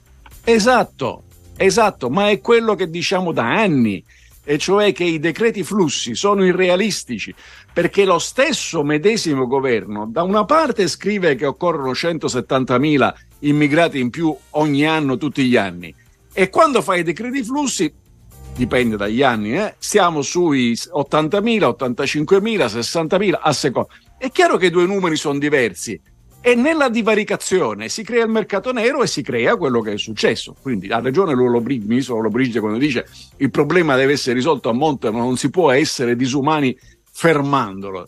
Bisogna aprire i flussi definendoli in maniera diversa, il governo ci sta lavorando. Ma sono tutte cose note. Ricordiamoci che ci siamo fermati e impantanati su questo perché c'è sempre qualcuno che vuol fare polemica inutile e anche criminale su sta materia. Fermiamoli tutti e vogliamoci bene. Siete fuori dal mondo. Sia il fermiamoci tutti, sia il vogliamoci bene. Tra poco ripartiamo da un editoriale di Gian Antonio Stella proprio sul tema dell'immigrazione, prima la viabilità. Via Radio. Grazie per la linea, buona giornata da Enrico Campagnoli e da Autostrade per l'Italia. Traffico in aumento sulla rete, complici i consueti flussi pendolari del mattino. Partiamo dal tratto urbano della 24 Roma Teramo, dove per il traffico congestionato abbiamo code di 7 km tra il bivio con il grande raccordo anulare e la tangenziale est di Roma verso il centro città con tempi di percorrenza di 20 minuti. Ci spostiamo sulla 26 dei Trafori, dove per lavori di ammodernamento in galleria abbiamo 4 km di coda tra il bivio per la 10, Genova Ventimiglia e Masone verso Gravellona Toce con tempi di percorrenza di 20 minuti. Situazione simile sulla A10 dove segnaliamo 2 km di coda tra Varazze e il bivio con la 26 dei Trafori verso Genova. Il tratto si percorre in 35 minuti. Infine sulla 8 Milano Varese per il traffico intenso registriamo code a tratti tra Legnano e Lainate in direzione di Milano. Questo tratto si percorre in 15 minuti, il doppio del normale. È tutto per il momento, vi auguro buon viaggio. Grazie, buon viaggio anche da parte nostra. Riprende la rassegna stampa in Non Stop News con Davide Giacalone. Sono nelle pagine interne del Corriere della Sera l'articolo, il commento di Gian Antonio Stella che si intitola Quando gli italiani rischiavano tutto. Valli a capire, eh, scrive il giornalista, i nostri, emigra- i, non- i nostri nonni emigrati. Sostiene Piantedosi che la disperazione non può mai giustificare condizioni di viaggio che mettono in pericolo la vita dei propri figli, ma tutta la nostra storia è piena di italiani che se ne andarono dalle nostre terre rischiando il tutto per tutto. Sì, ed è assolutamente, inequivocabilmente così. Però ah, mi ha molto, io so- bene che quelli che reagiscono, quelli che scrivono sui social, non sono l'Italia. Io, non bisogna mai confondere l'Italia, la realtà con i social. I social sono una parte drogata della realtà. Qualche volta drogata allegramente, qualche volta mestamente, ma pur sempre alterata della realtà. Però mi ha colpito rispetto alle cose che dicevamo ieri la cattiveria, la veemenza con cui molti, nella più totale ignoranza della storia d'Italia della nostra immigrazione, sono convinti di averci pure ragione. Per cui molti nostri connazionali sono convinti che l'immigrazione italiana, che non è del 600, diciamo, prima della scoperta dell'America, no, è il secolo scorso e sono i nostri, i nostri nonni, per alcuni aspetti i nostri padri e madri, sia stata tutta regolare e tutta che ha portato ricchezza negli altri paesi. Non è vero, è falso, è falso in via di fatto. L'immigrazione, l'emigrazione italiana è stata anche illegale o clandestina e si moriva, si moriva per attraversare le, le- le montagne, nella neve, si crepava e si crepava con i figli. Oggi Gian Antonio Stella, peraltro è autore di un bel libro che si intitola Lorda, che trovate recensito nella nostra pagina Leggere allarga la vita qua su RTL, e ricorda la, la domenica del Corriere e le, le pagine dedicate a questa ad Angela Vitale, maritata di Rosa da Canicattì, Sicilia, era rimasta sola con sei bimbi mentre il marito è sparato clandestinamente, aveva trovato lavoro in Francia, però per raggiungerla alcuni bambini morirono. Era- sono storie della, della cosa. Dopodiché, il fatto che esistano italiani che sono emigrati correttamente e regolarmente cancella il fatto che fo- ci fossero anche i clandestini. Ma perché? Il fatto che a Milano, a Roma, a Torino ci sia degli immigrati regolarmente presenti in Italia con il permesso di, con- di soggiorno cancella il fatto che ci sono altri che non ce l'hanno? Ma che razza di modo di ragionare è? Ma tutto diventa tifo e una logica di parte che naturalmente può esistere solo, solo nella più totale ignoranza della nostra storia nazionale. Purtroppo su questo si è distinto anche il ministro degli interni. Sono le 7.19, ancora rassegna stampa, andiamo avanti, andiamo all'estero, sulla prima pagina del Corriere della Sera, la fotonotizia è dedicata eh, alla, eh, all'attacco con i droni in Russia, attacco con i droni, governo moldavo sotto assedio e eh, questo tema è riportato poi su altri quotidiani, dal Sole 24 ore, droni ucraini sui cieli russi, sale la tensione in Moldavia e ancora eh, si parla di questo anche sulla stampa Moldavia. I filo Putin tentano il golpe e la pioggia di droni sulle città russe. Allora, pioggia di droni mi pare insomma un po' eh, cioè, si mo- mossi dei droni. Che significato hanno? Perché il- il- nel, passato, nel recente passato, gli ucraini sono riusciti a colpire in territorio russo soprattutto caserme e riserve di armi. Perché spingere un drone fino a Mosca? La- la- la- la risposta credo sia per dimostrare l'insicurezza del territorio russo, per dimostrare l'insicurezza della contraerea russa. E quindi è, è in, in un certo senso è un pezzo di un dialogo con un parte del mondo russo e dice voi vi rendete conto delle condizioni in cui siete perché se io riesco a far arrivare un drone fino a 100 km da, da- da- da Mosca beh evidentemente la vostra sicurezza diciamo è molto più declamatoria che non reale quindi questo è il senso di quello che ieri credo sia successo. Eh, tra ieri si è distinto anche per parlare di noi italiani il celebre Solovyov, che è uno di questi grandi protagonisti putiniani della televisione russa. Ieri ha detto testualmente: chissà se a Milano si, ricorda come, si ricordano come basciavano le mani dei soldati russi. Se fate i maleducati con noi, voi bastardi dovete tremare. I russi partono piano, ma poi vanno veloce. Il, il nobiluomo si riferisce alla, alla- alla presenza a Milano, del combattimento a Milano dei soldati russi nel 1799 eh, eh, al fianco degli austriaci e contro i francesi. Eh, eh, visto che ha questa passione per gli studi storici, gli suggeriamo di compulsare qualche anno dopo, 1855, Cavour mandò un corpo di spedizione nella guerra di Crimea contro lo zar e abbiamo vinto. Se, gli- se- se gli fa piacere studiarla tutta la storia, aspettiamo la prossima trasmissione. Tra poco torniamo in rassegna stampa, prima ci sono i titoli sportivi. Allegria Juve, questa è l'apertura della Gazzetta dello Sport questa mattina. Toro rimontato, derby bianconero, finisce 4 a 2. In taglio più alto poi la polemica sullo stadio a Milano. L'Inter sceglie Assago, indi- individuata la zona, già siglato l'accordo. Il Corriere dello Sport, Max a muso duro, eh, vince il derby 4 a 2 e ritrova Pogba senza il meno 15, sarebbe secondo. Poi Tonfo Roma Cremona, Mu espulso, denuncio il quarto uomo, l'ira del tecnico verso Serra, dice è un bugiardo. Grazie, grazie Massimo Lonigro per le notizie sportive. Tra poco torniamo con altri approfondimenti qui in rassegna stampa.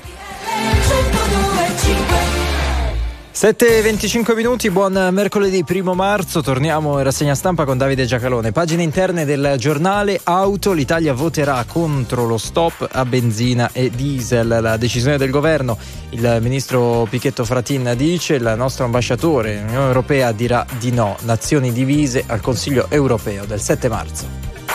Due cose, allora, una è che questa idea, l'Italia vota no alla proposta dell'Unione. No- Noi, noi siamo l'Unione, Eh, voglio dire, è come stare dentro un condominio. No? Cioè, il condominio ha deciso, sì, nel senso, cioè, hanno sbagliato, sì, nel senso che tu sei uno dei condomini, stavi dentro il condominio e ti hanno dato torto, questa, oppure hai avuto ragione, ma non è che il condominio è una parte diversa rispetto al condomino, cioè se stai dentro il palazzo, noi siamo dentro, quindi concorriamo alla decisione e adesso nel corso di cui, perché la decisione deve essere ancora presa, l'Italia si schiererebbe eh, per, per, cosa in buona sostanza? Per dire entro il 2035 no allo stop delle immatricolazioni, non delle macchine, chi ha la macchina se la tiene e continua ad andarci se non si sfascia delle immatricolazioni delle, eh, delle- delle macchine a benzina e a diesel, che significa che potranno essere produrre, che, che- prodotte ancora e che significa che non si dismettono le linee di produzione. Questo è utile, si può discuterne a lungo, però suggerirei a tutti di guardare la prima pagina del Financial Times di oggi, in cui annunciano che Jaguar di Tata eh, ehm, eh, domanda, chiede a un negoziato col governo per un aiuto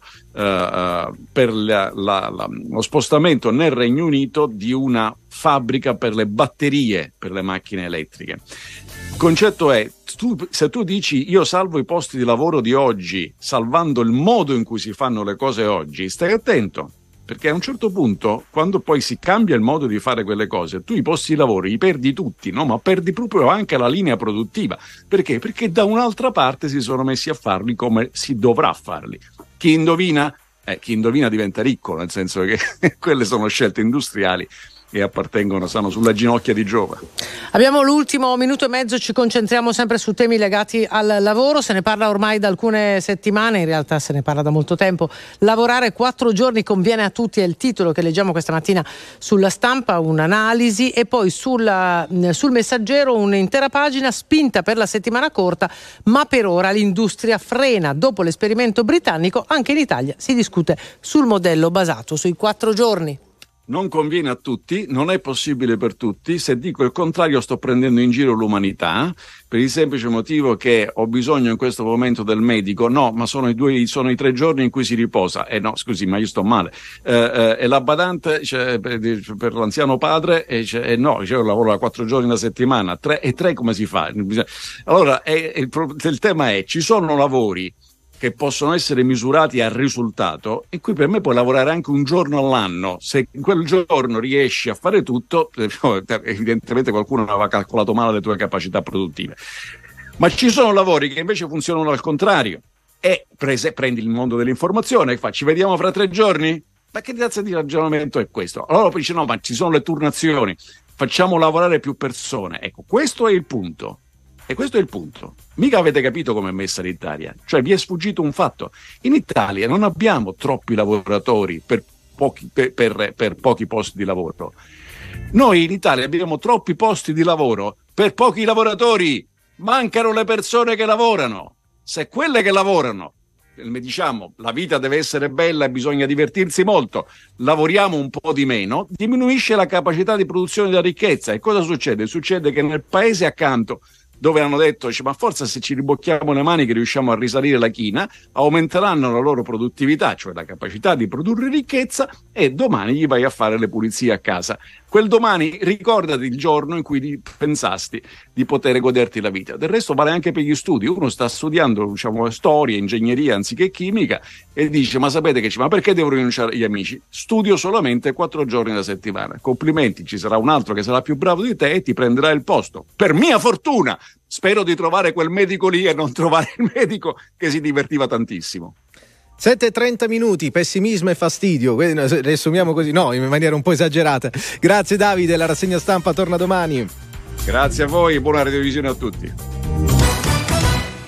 Gravissimo incidente ferroviario in Grecia nei pressi della città di Larissa. Un treno passeggeri con 350 persone a bordo in viaggio tra Atene e Salonico si è scontrato con un convoglio merci, almeno 32 i morti, 85 i feriti. Alcuni vagoni hanno preso fuoco e diverse persone sono rimaste intrappolate. Di fronte alla Commissione Affari Costituzionali del Senato, il ministro dell'Interno Matteo Piantedosi ha replicato alle polemiche sulle sue dichiarazioni per la strage di Cutro in Calabria. Il senso delle mie parole era fermatevi, vi veniamo a prendere, ha affermato il capo del Viminale. Ha assicurato che non si sottrarrà alle indagini sui soccorsi. Restano serragliati su una ciminiera a 100 metri d'altezza i quattro lavoratori della Porto Vesma SRL nel Sulcis che protestano contro lo stop di quasi tutti gli impianti dell'azienda a causa del caro energia.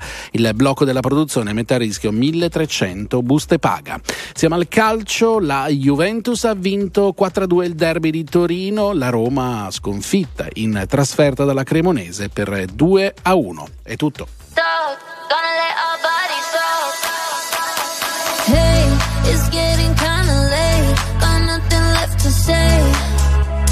So let me change the conversation. Words only get in the way. So take my breath away.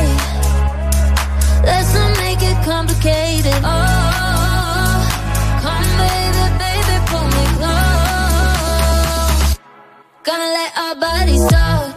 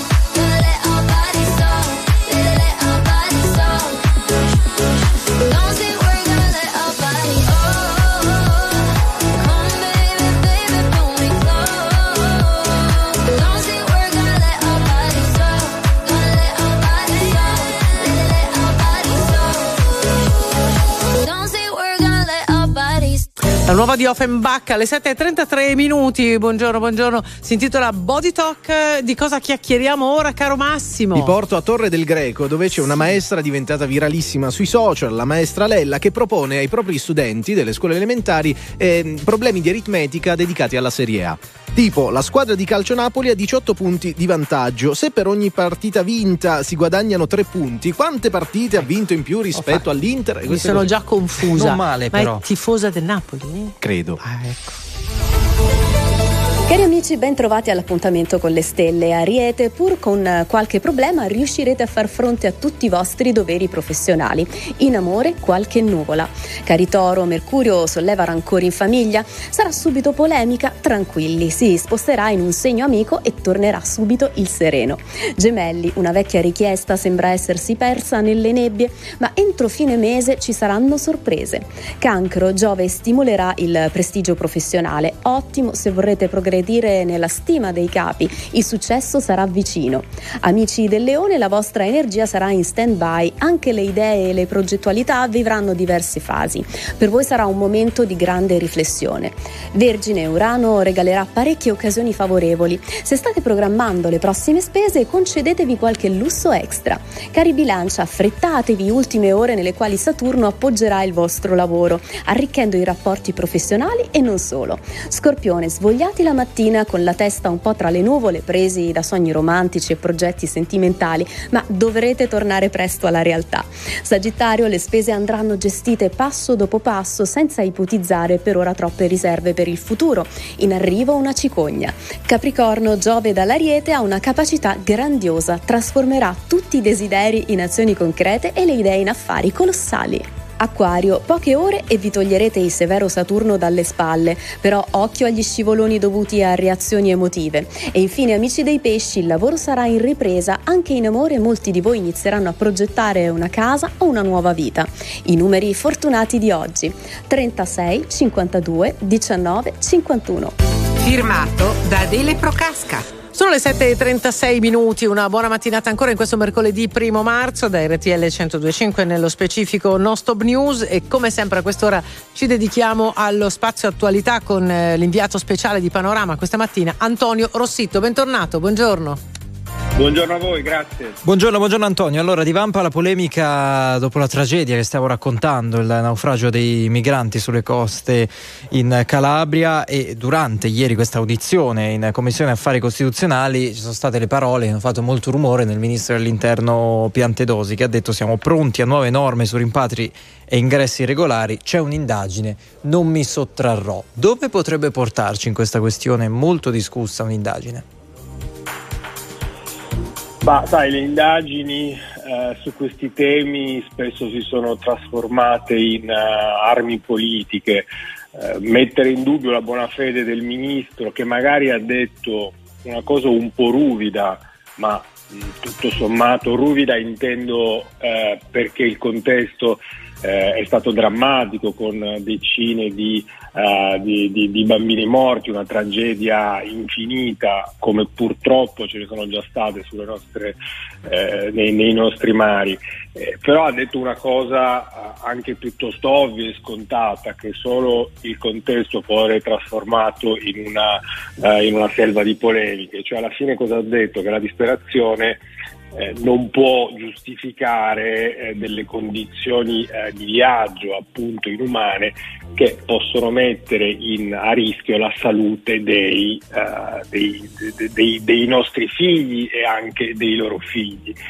Eppure si è scatenata una, una, una rida di polemiche indicibili, ripeto, su una, su una frase si può eccepire sul tono, ma la sostanza oggettivamente credo che eh, nessuno eh, possa contestarla, cioè da buon padre di famiglia, soprattutto di fronte a una tragedia del genere, eh, eh, dire che intraprendere un viaggio del genere è, è- è rischioso e devo dire abbastanza anche scontato, eppure a sinistra hanno definito le parole del, del- del ministro come, come indegne, inaccettabili, eh, disumane, sono arrivati a chiederne eh, le, dimissioni, come ricordavate voi in studio, adesso mm, c'è un'inchiesta che deve accertare le responsabilità.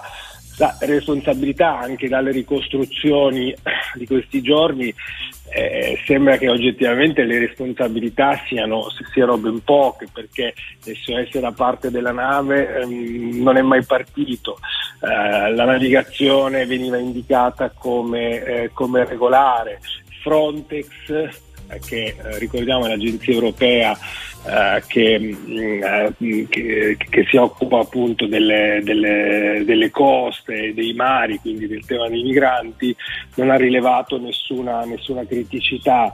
Eh, un report, i report eh, di questi giorni, sia quelli dell'intelligence italiana che quelli appunto di, eh, di Frontex, ricordano anche in questo caso l'ovvio, e cioè eh, che purtroppo le navi ONG si trasformano in un vantaggio per, per gli scafisti.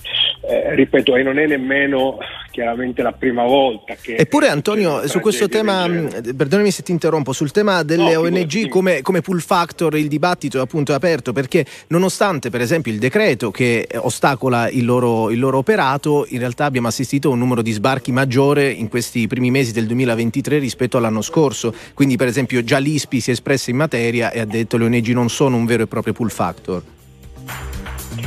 Beh, anche là sono, eh, so- sono delle. Io potrei citarti invece una.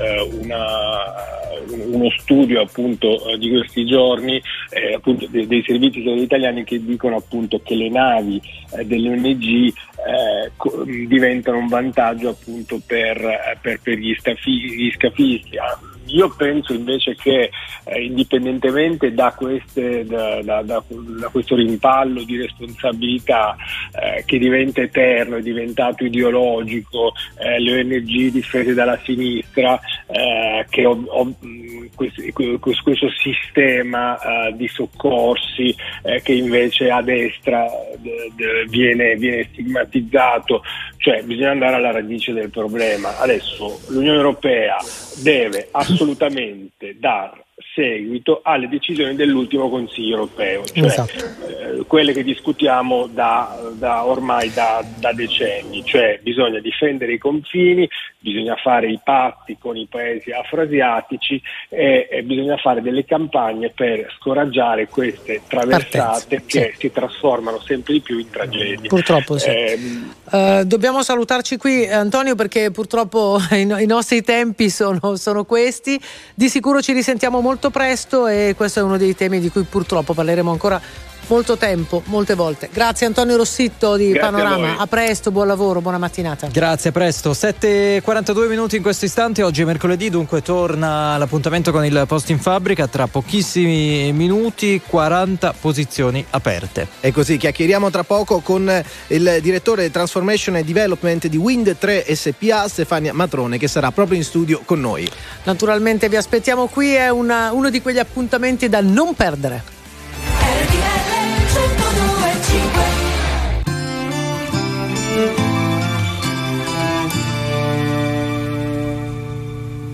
Campi sconfinati che si arrendono alla sera, qualche finestra accesa, mentre il vento arpeggia una ringhiera, tu vivresti qui per sempre, dici che dovrei staccare un po' la mente, ma io... Ma io lavoro per non stare con te. Preferisco il rumore delle metro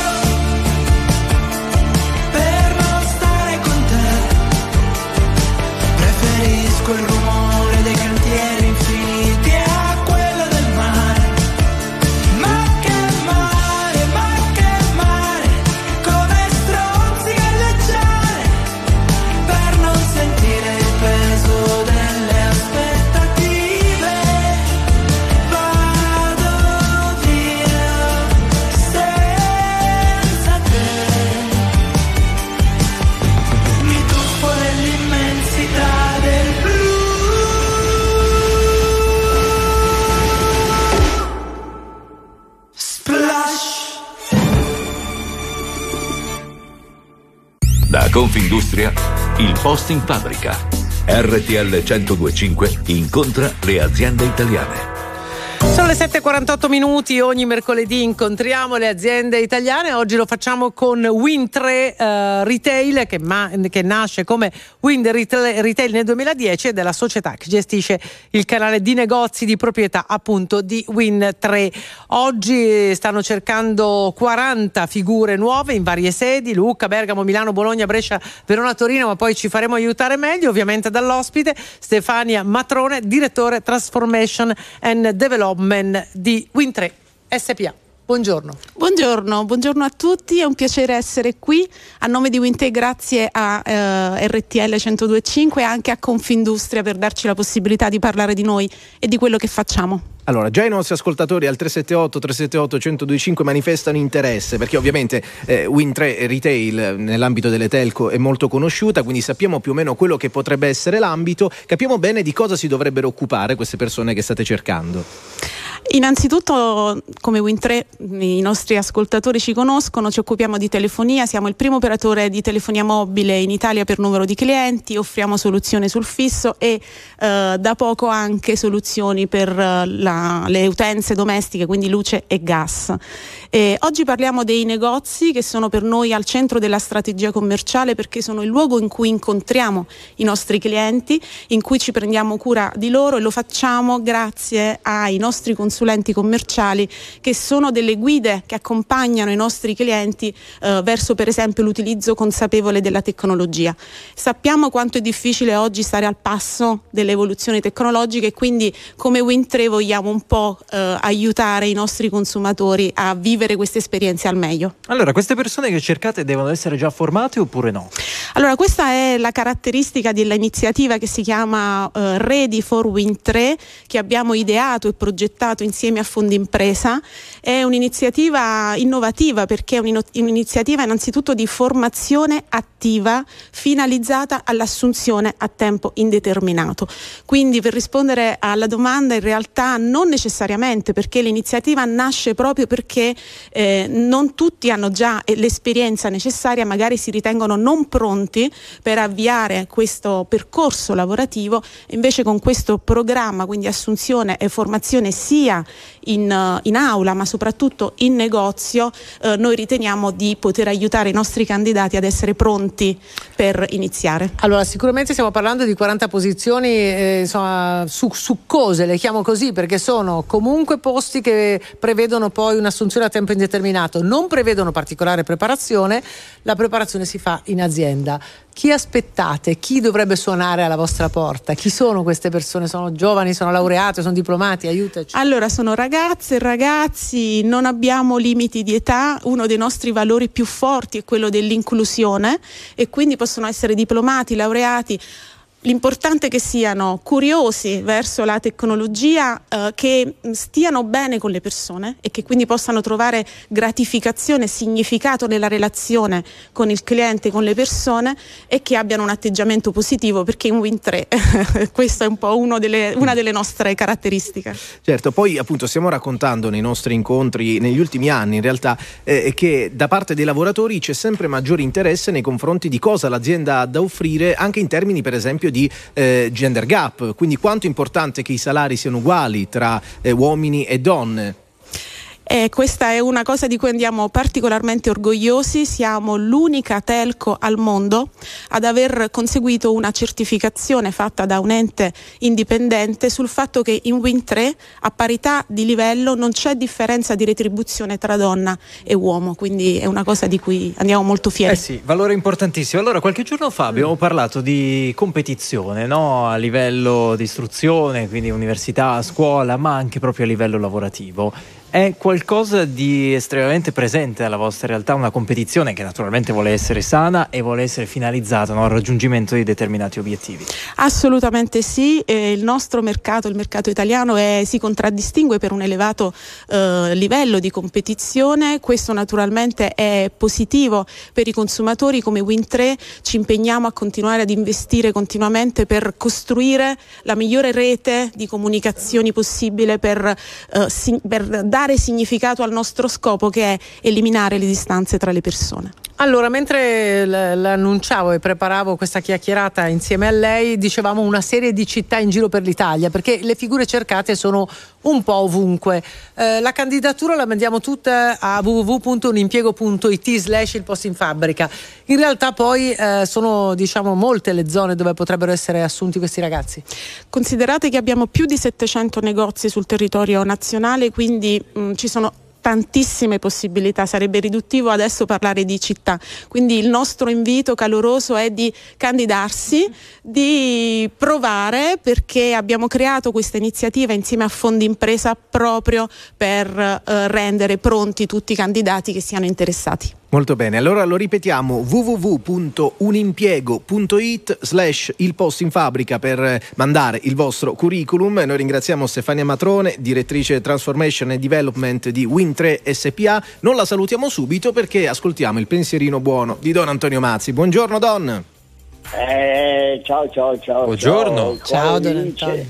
Il quale vi dice che la speranza abbatte le mura e spalanca le porte. Mm, la speranza batte le mura e spalanca le porte, la Spalanca frase le di oggi. Grazie Don. Ciao, Ok, grazie. ciao, ciao. Grazie. Ciao. Il posto in fabbrica torna mercoledì.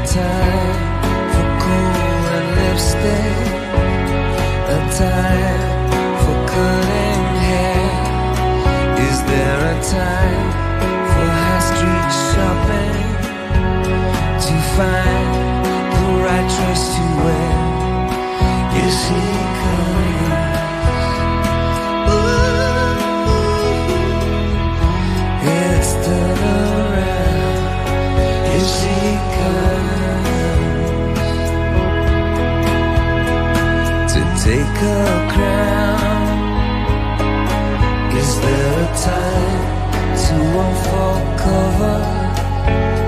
A time for kiss and tell?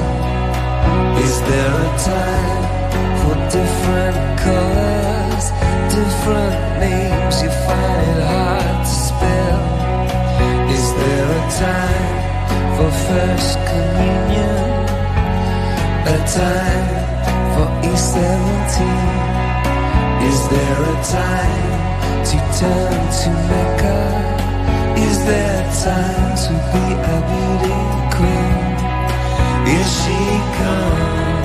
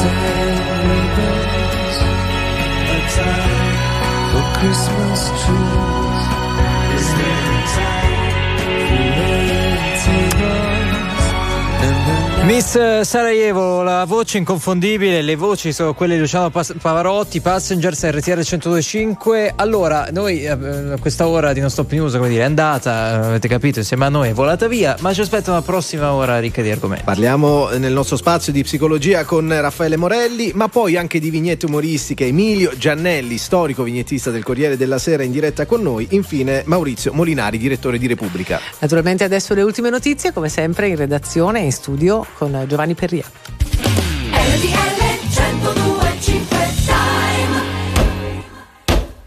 Le 8 in punto anche a San Mauro Forte, in provincia di Matera.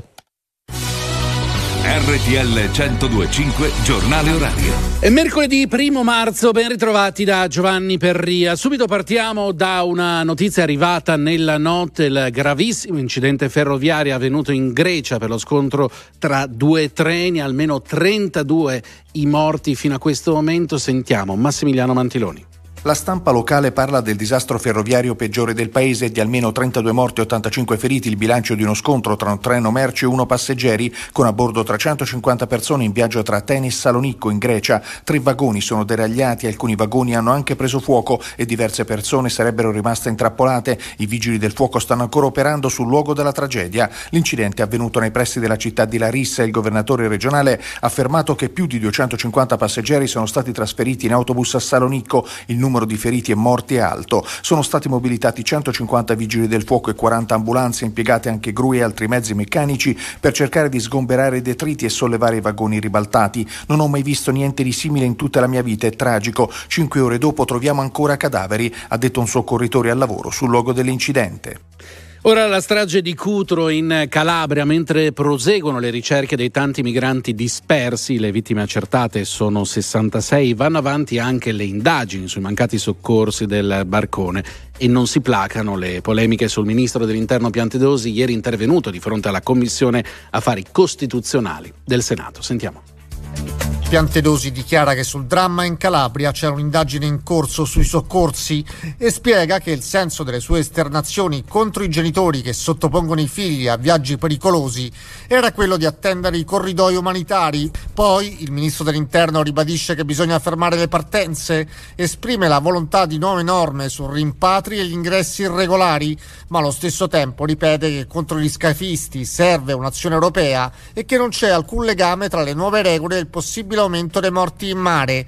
Il riferimento è al decreto sulle organizzazioni non governative. Sentiamo. Non ha in alcun modo l'obiettivo di impedire eh, le attività di soccorso, bensì quello di garantire che le stesse siano svolte in maniera ordinata e coerente con gli obblighi internazionali ai quali si debbono conformare gli Stati e solo indirettamente i soggetti privati. L'opposizione però continua a chiedere un'informativa in Parlamento e si levano voci critiche pure dalla maggioranza.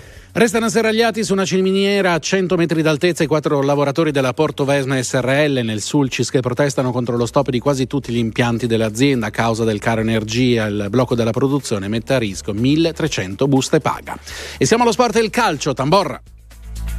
Vince il derby e ritrova dopo otto mesi Pogba la Juventus. Torino sconfitto 4-2 dopo una sfida pirotecnica che aveva visto il Granata andare per ben due volte in vantaggio, la prima dopo appena un minuto e mezzo con Caramu. Pareggio bianconero con Quadrado, nuovo allungo del Torino con Sanabria, nuovo pari della Juventus con Danilo. Nella ripresa, dopo una traversa per parte, l'ingresso in campo di Pogba e Chiesa ha dato la scossa. Sorpasso Juventus con il classico gol dell'ex di Bremen, prima del timbro sulla vittoria di Rabiot. Nonostante i 15 punti di penalizzazione, i bianconeri sono a 6 punti dal sesto posto occupato dall'Atalanta. Nell'altro posticipo del martedì, scivolone della Roma, sconfitta 2-1 dalla Cremonese, la prima vittoria stagionale. Le reti di Zaju, Spinazzola e il gol decisivo di Ciofani su rigore.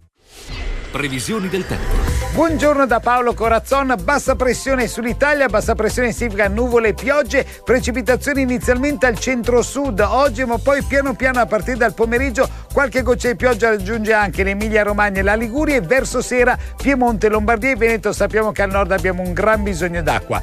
Temperature relativamente contenute al centro-nord, al sud sferiamo invece 15 gradi. Per sapere cosa accadrà da voi consultate l'app di Trebi Meteo. Via Radio. Da Autostrade per l'Italia, ben ritrovati e buona giornata da Emiliano Recchia. Circolazione molto intensa sulla nostra rete. Partiamo dalla 10 Genova-Savona, dove tra Varazze e il bivio per la 27 Trafori in direzione Genova ci sono 3 km di coda per programmati lavori di ammodernamento. Medesima situazione sulla A26 Trafori con 2 km di coda tra Masone e il bivio per la 10 verso Genova. Per traffico intenso sulla A4 Milano-Brescia, code a tratti tra Milano Est e Viale Certosa verso Torino e tra Cormano e la tangenziale nord in direzione di Brescia. Sulla 11 Firenze-Pisa Nord, verso Firenze, sempre per traffico intenso, coda a tratti tra Pistoia e il bivio per la 1 e 3 km di coda tra Firenze Ovest e Firenze Peretola. In direzione Pisa per lavori 2 km di coda tra Capannori e Lucca Est. Sul tratto urbano della 24 Roma Teramo, invece tra la complanare e la tangenziale est, sono 5 km di coda in direzione delle centro città per il traffico congestionato. E da Autostrade per l'Italia è tutto, fate buon viaggio. Grazie, non c'è altro. A più tardi e buon viaggio. Il prossimo giornale orario fra meno di un'ora. Perché le notizie prima passano da noi. RTL 1025. Very normal people.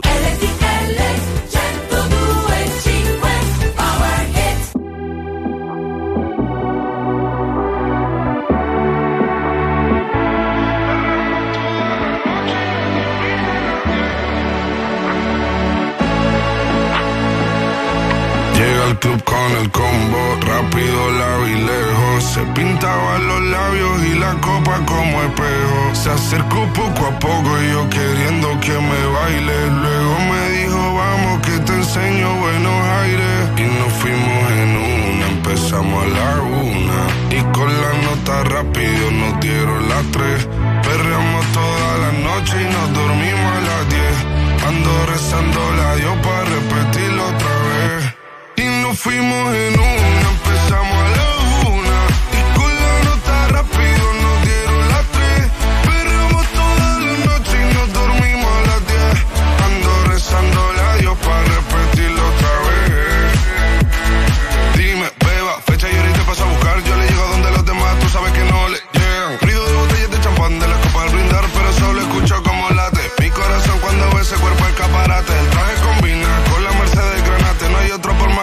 nothing. Yeah.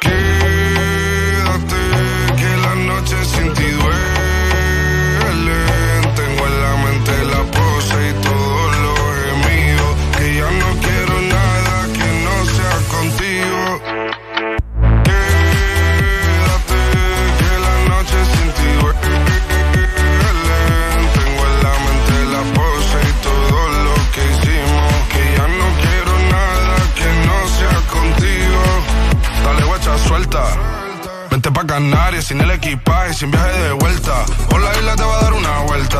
Bebé, solo avisa. El sábado te teo, el domingo misa. Estoy a ver si me garantiza que te me pegas como quien graba con B. Saibi. Salir a las amigas del party. y Ella se quedó mirándonos a los ojos, no al reloj.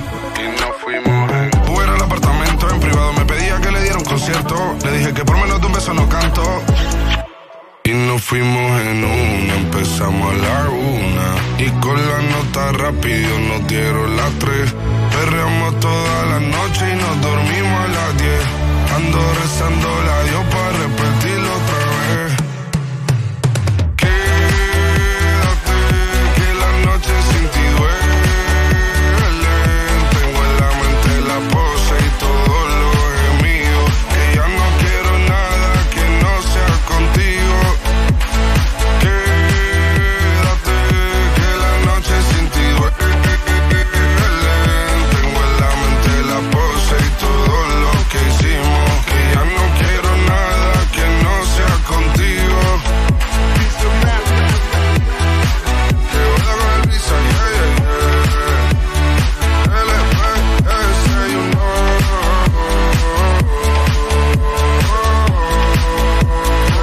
Bizarre P Music Session volume 52 e apre con noi musicalmente la terza ora di No Stop News, sono le 8 e 9 minuti, buongiorno, mercoledì primo marzo, torna a trovarci con grande piacere Raffaele Morelli, buongiorno, bentornato.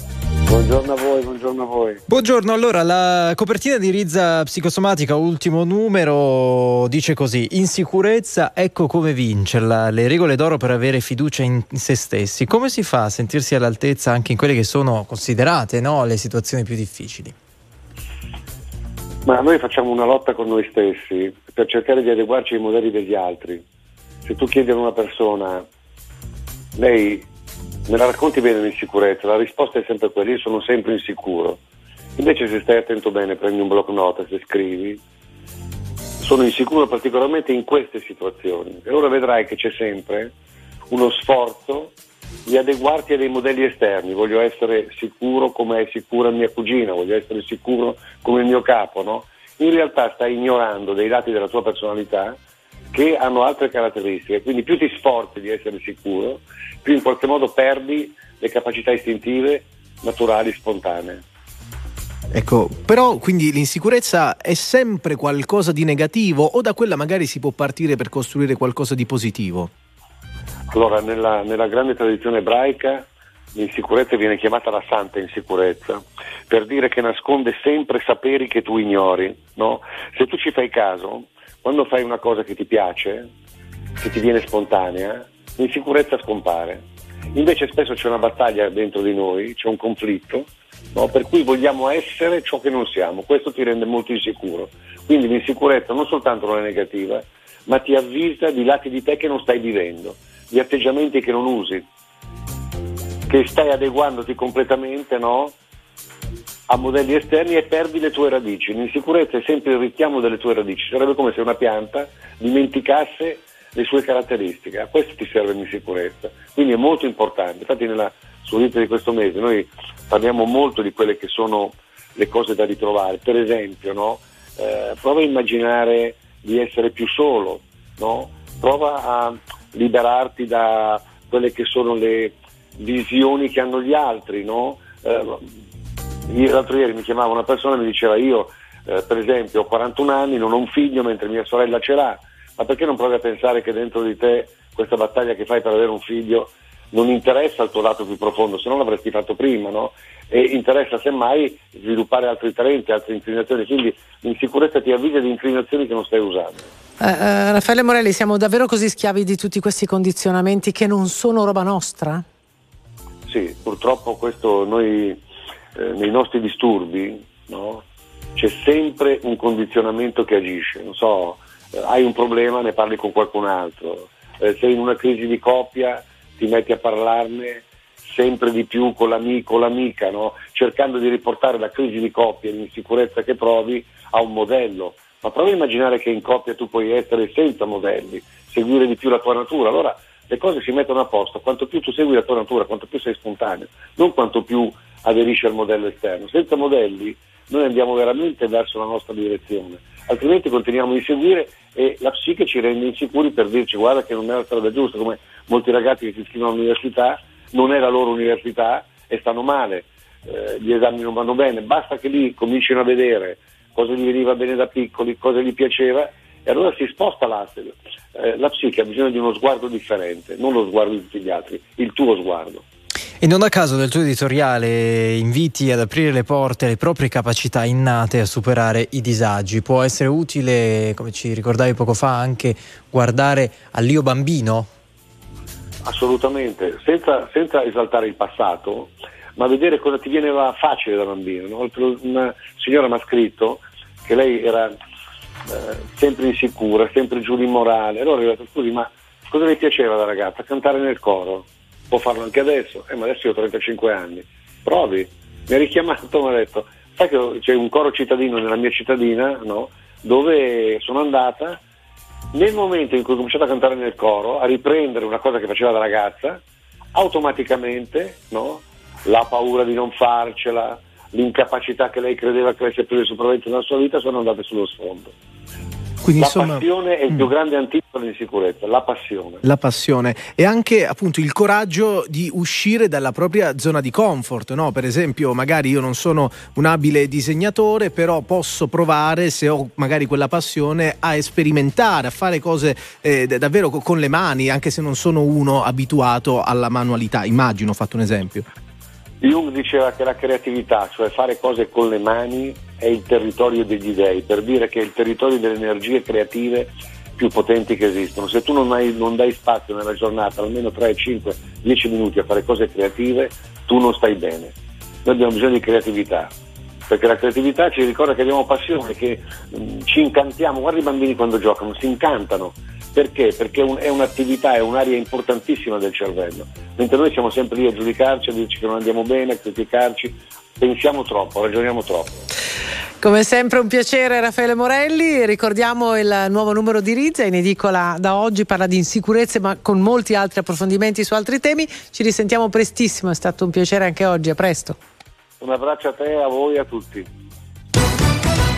I difensori di Cospito valutano un ricorso alla Corte europea per i diritti dell'uomo dopo il no della Cassazione allo stop del 41 bis per l'anarchico in sciopero della fame da quattro mesi. Mattarella presiede questa mattina la riunione del plenum del CSM che per la prima volta nomina una donna presidente della Corte Suprema, Margherita Cassano. Gravissimo incidente ferroviario in Grecia, nei pressi della città di Larissa. Un treno passeggeri con 350 persone a bordo in viaggio tra Atene e Salonicco si è scontrato con un convoglio merci. Almeno 32 morti, 85 feriti. Alcuni vagoni hanno preso fuoco e diverse persone sono rimaste intrappolate. E c'è l'Italia divisa tra maltempo e siccità. Oggi allerta arancione per rischio idrogeologico in Romagna, gialla in Emilia, Abruzzo, Basilicata, Calabria, Campania, Lazio, Marche, Molise, Puglia, Umbria e Sardegna.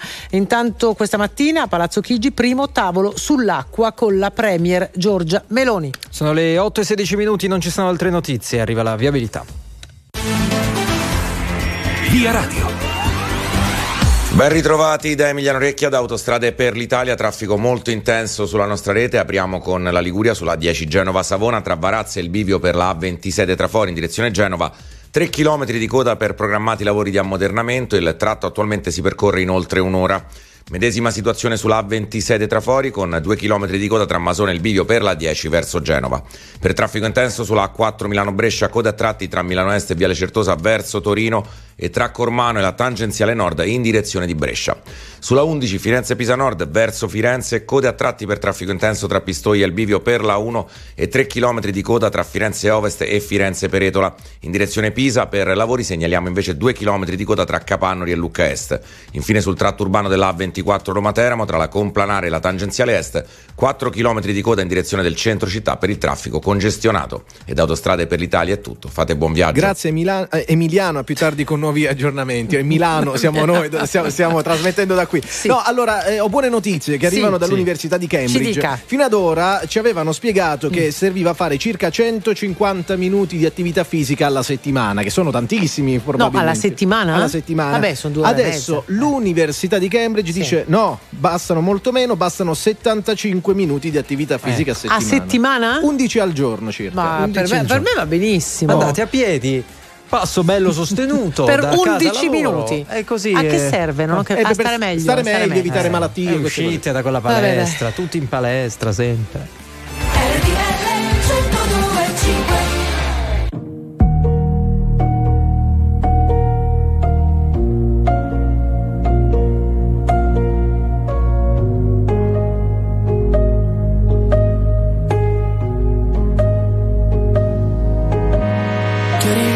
Dopo tanto, tanto, tanto, tanto tempo Come previsto tu eri tanto, tanto, tanto, tanto bello come un tempo.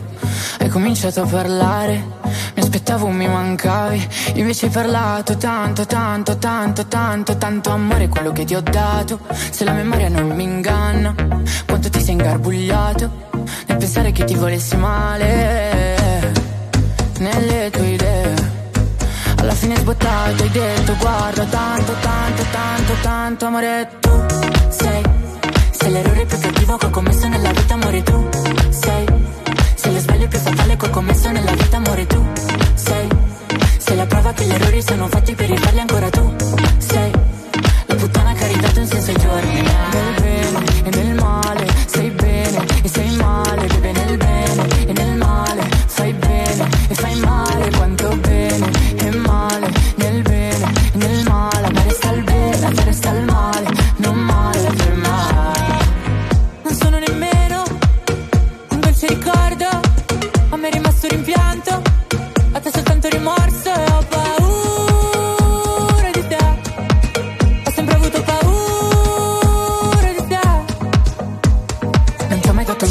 sapevo che sarebbe stato un grosso sbaglio.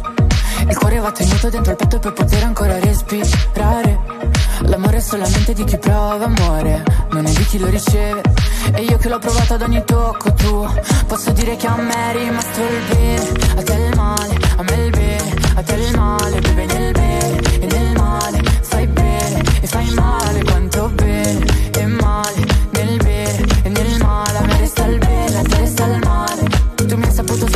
dire amore, amore, amore tu Sei, sei l'errore più cattivo che ho commesso nella vita, amore tu Sei, sei lo sbaglio più fatale che ho commesso nella vita, amore tu Sei, sei la prova che gli errori sono fatti per rifarli ancora tu Sei, la puttana che ha ridato un senso ai giorni ai.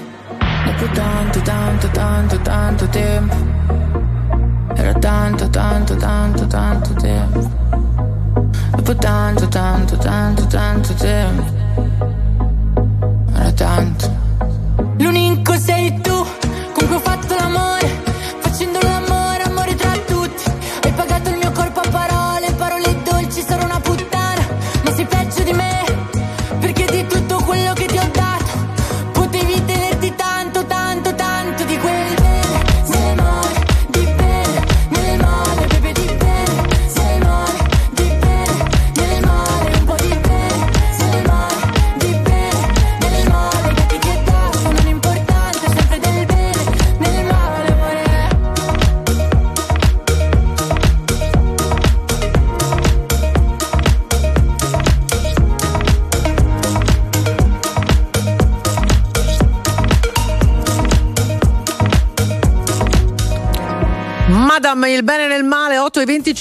minuti. C'è una bella storia da raccontare di studenti non proprio in erba.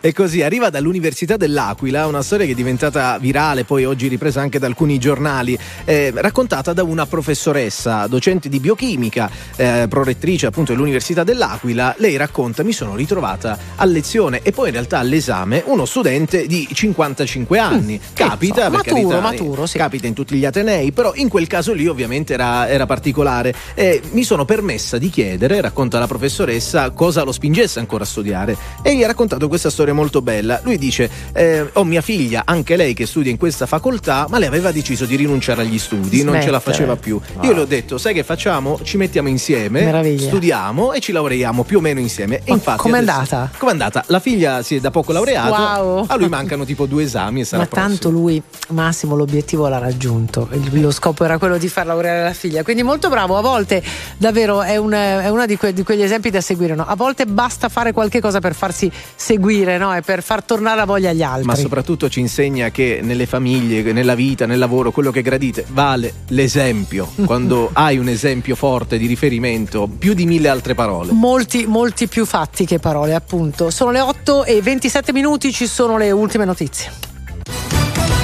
Gravissimo incidente ferroviario in Grecia, nei pressi della città di Larissa, un treno passeggeri con 350 persone a bordo in viaggio tra Atene e Salonicco si è scontrato con un convoglio merci, almeno 32 i morti, 85 i feriti, alcuni vagoni hanno preso fuoco e diverse persone sono rimaste intrappolate.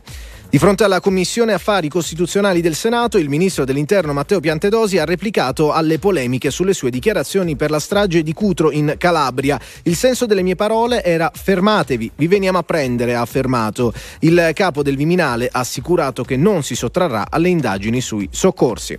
Restano asserragliati su una ciminiera a 100 metri di altezza i quattro lavoratori della Portovesme SRL nel Sulcis che protestano contro lo stop di quasi tutti gli impianti dell'azienda a causa del caro energia. Il blocco della produzione mette a rischio 1300 buste paga. Chiudiamo con lo sport, il calcio, la Juventus ha vinto 4-2 il derby di Torino, la Roma sconfitta in trasferta dalla Cremonese per 2-1. Everybody wishing I'd be something that I never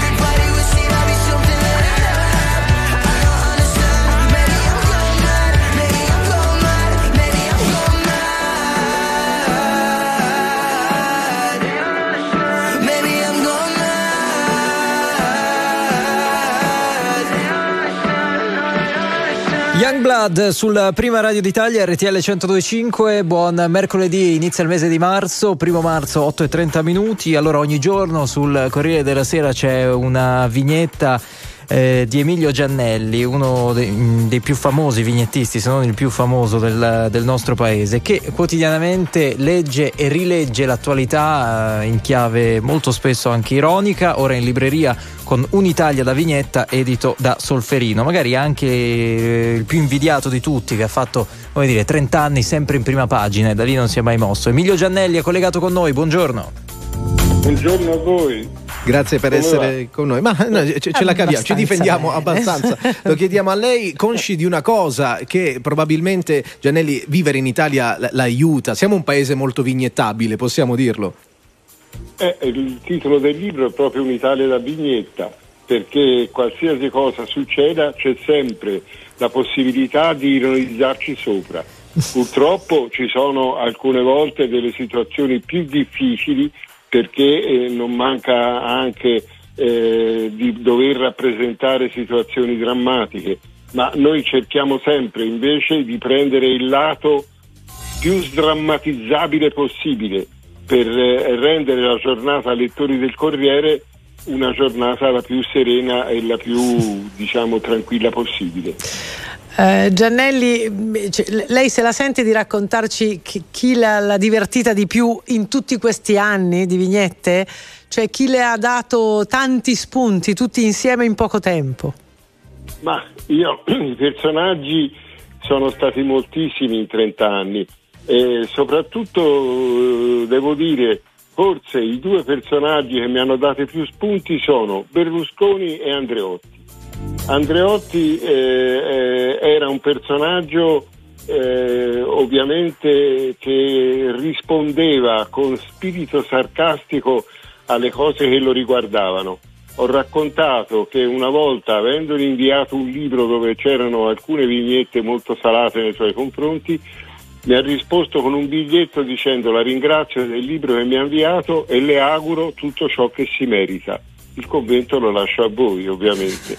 Ciò che mi meritavo per lui non era certo quello che volevo io. Eh sì, perché molto spesso queste vignette ricalcano le, le, vicende politiche del nostro paese, quella di oggi ad esempio in prima pagina è dedicata a Bonaccini dopo i risultati delle primarie del Partito Democratico. Allora mi risulta che eh, ci sia stato un politico che disegnato da lei, insomma con un riporto ai capelli diciamo così, importante le, le, abbia fatto poi sapere, addirittura su carta intestata, di essere ormai passato a una pettinatura decisamente più giovanile. Eh, chi era? Eh, era Schifani, quando era presidente del gruppo parlamentare di Forza Italia, mi sembra e mi ha scritto una lettera protestando perché l'avevo fatto col riporto quando lui si era già tagliato i capelli. Siccome a me divertiva farlo col riporto, da allora non l'ho fatto più. Quindi, e quello è uno. E qualcun altro si è arrabbiato con lei nel tempo? È venuto a dirle, ma io però non sono proprio così. Ma guardi, le, le arrabbiature sono diverse ovviamente, ma tanti non protestano direttamente, fanno protestare ai loro supporter questa è la, è la, la cosa. cioè, usano degli intermediari. Ah, funziona così anche sui social ormai praticamente. Eh, eh Giannelli, senta, ma eh, è vera questa cosa che lei è presente sul Corriere della Sera da 30 anni, ma davvero tutti i giorni, cioè anche a Ferragosto c'è la vignetta di Giannelli, non ha mai preso un giorno di ferie? No, ma sa, quello di fare la vignetta, qualsiasi posto uno vada, ormai la possibilità di trasmettere un disegno eh, c'è sempre, per cui anche se uno va all'estero oppure in montagna, come posso dire, c'è sempre la possibilità, magari in quelle occasioni la vignetta non sarà con tutti i particolari come delle volte mi piace fare, però c'è sempre la possibilità di fare il disegno, una battuta e inviarla per fax o per qualsiasi altro mezzo di comunicazione. Allora, l'ex presidente del Consiglio Mario Draghi, che ha presentato il suo libro, ha detto che le vignette, le sue vignette, vignette di Emilio Giannelli, riportano i potenti con i piedi per terra. E quindi anche questa, questa frase, questa considerazione, de- devo dire, non, non, è male. E um, ci risulta che, vabbè, lei dalla prima del Corriere non si è mai mossa, però a un certo punto Montanelli le offrì un sacco di soldi per passare a fare le vignette per il suo giornale, per il giornale. È vero? Eh sì, è una storia che è conosciuta perché è stata pubblicata da tanti giornalisti. Eh, Montanelli io lo conoscevo perché era amico di alcuni giornalisti, io sono vecchio, sono del 36 e Montanelli ovviamente era più vecchio di me, come lei sa di, sicuramente, ma era amico di alcuni giornalisti, c'era Cesarini, era un suo carissimo amico senese, amico del mio babbo, e quindi Montanelli più di una volta mi ha contattato perché voleva che facessi disegni sul giornale. Ma io devo dire la verità, a quel tempo, a parte che in quel tempo facevo i disegni per Repubblica, allora pubblicavo nelle pagine interne di Repubblica alternandomi con Bucchi. Eh, andare al giornale non, non, rappresentava, non per Montanelli che stimavo, eh, appunto c'era anche amicizia, ma eh, confesso che soprattutto diffidavo dell'editore, per cui tutto quel sacco di soldi significava anche un sacco di vincoli per fare le vignette a chi dava tanti soldi di fare ciò che voleva lui. E quindi io gli risposi che era tantissimo Uh, troppo per quello che valevo e troppo poco per levarmi la, la libertà, la libertà. 400 milioni l'anno, una cosa del genere. Come? Ragioniamo di lire ovviamente, 400 milioni l'anno, cosa Eh, del sì, genere. Era questa, questa è la cifra, ma era l'89. quindi Beh, senti, una follia. eh, però lui in toscano, perché si divertiva con me, sapendomi si è messo in Calliso a parlare toscano, mi dice allora non sei un bischero, sei un trischero. Più di due, ben tre. Eh, Giannelli, Emilio Giannelli in, in diretta con noi questa mattina, ovviamente notissimo eh, vignettista. Ma bisogna meritarsele le vignette di Giannelli? Cioè, ci sono dei personaggi che, mh, che lei non rappresenterà mai? Ma no, io per la verità però non parto mai da- dall'idea di fare un personaggio, io in, genere parto sempre dal fatto che, che- che devo rappresentare, poi naturalmente il fatto coinvolge dei personaggi o anche un solo personaggio. Come veramente ha detto molto bene Draghi, le mie vignette si dividono in due categorie, o rappresento gli attori o rappresento gli spettatori, cioè io uso questa tecnica, delle volte sono dialoghi oppure anche delle immagini senza parole eh, destinate e rappresentative dei, dei- dei personaggi politici. Altre volte è il commento degli spettatori sui personaggi politici. Molte volte faccio, non so, i coniugi che bevono caffè e nello stesso tempo eh, danno un giudizio ovviamente satirico su, su qualche cosa. Ecco, quindi si dividono in queste due categorie, o gli attori o gli spettatori, ma è sempre un modo per raccontare in modo ironico l'Italia. Io mm, non sono tra i vignettisti cruenti che cercano di tagliare la testa a qualcuno. Eh, una volta tagliata la testa poi no- non si fanno rivivere più. Io preferisco le punture di spillo, le punture della zanzara o, o dell'ape. Ecco. L'abilità di trovare un punto di vista altro che interpreta davvero ogni giorno aiuta spesso e volentieri a capire meglio anche l'attualità. Emilio Giannelli in libreria con Un'Italia da vignetta edito da Solferino. Grazie davvero per essere stato con noi, a presto e buon lavoro. Grazie tante a voi, arrivederci, buona giornata. Grazie, grazie mille. Chissà se erano più vignettabili i leader e politici della Prima Eh. Repubblica. Que- Eh, è una bella infatti lotta, mi sarebbe però, piaciuto dire, eh. capire, Devo secondo dire. me quelli di prima. E però ha detto Berlusconi e Andreotti, e quindi... Appunto, quelli di prima. Eh, però anche adesso certe sparate, certe sparate sono molto rappresentabili. Allora, tra poco invece ci raggiunge il direttore di Repubblica, Maurizio Molinari, per commentare tutta l'attualità di oggi, in diretta.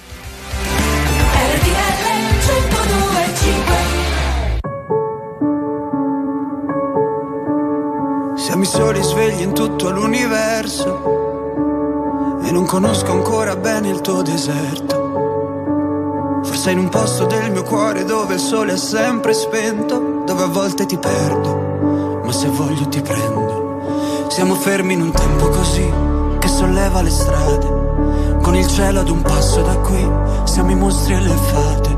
Dovrei telefonarti, dirti le cose che sento, ma ho finito le scuse non ho più difese. Siamo un libro sul pavimento in una casa vuota che sembra la nostra. Il caffè col limone contro l'engover sembri una foto mossa. E ci siamo fottuti ancora una notte fuori un locale. E meno male. Se questa è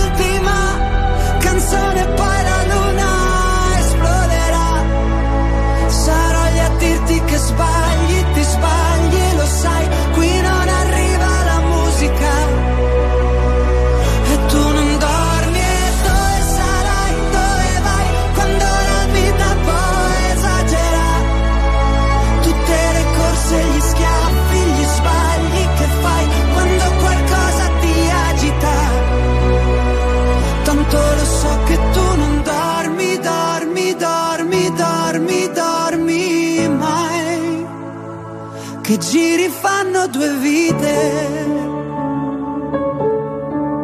Siamo i soli svegli in tutto l'universo.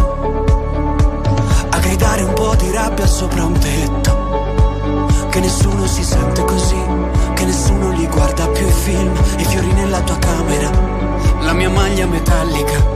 Siamo un libro sul pavimento in una casa vuota che sembra la nostra.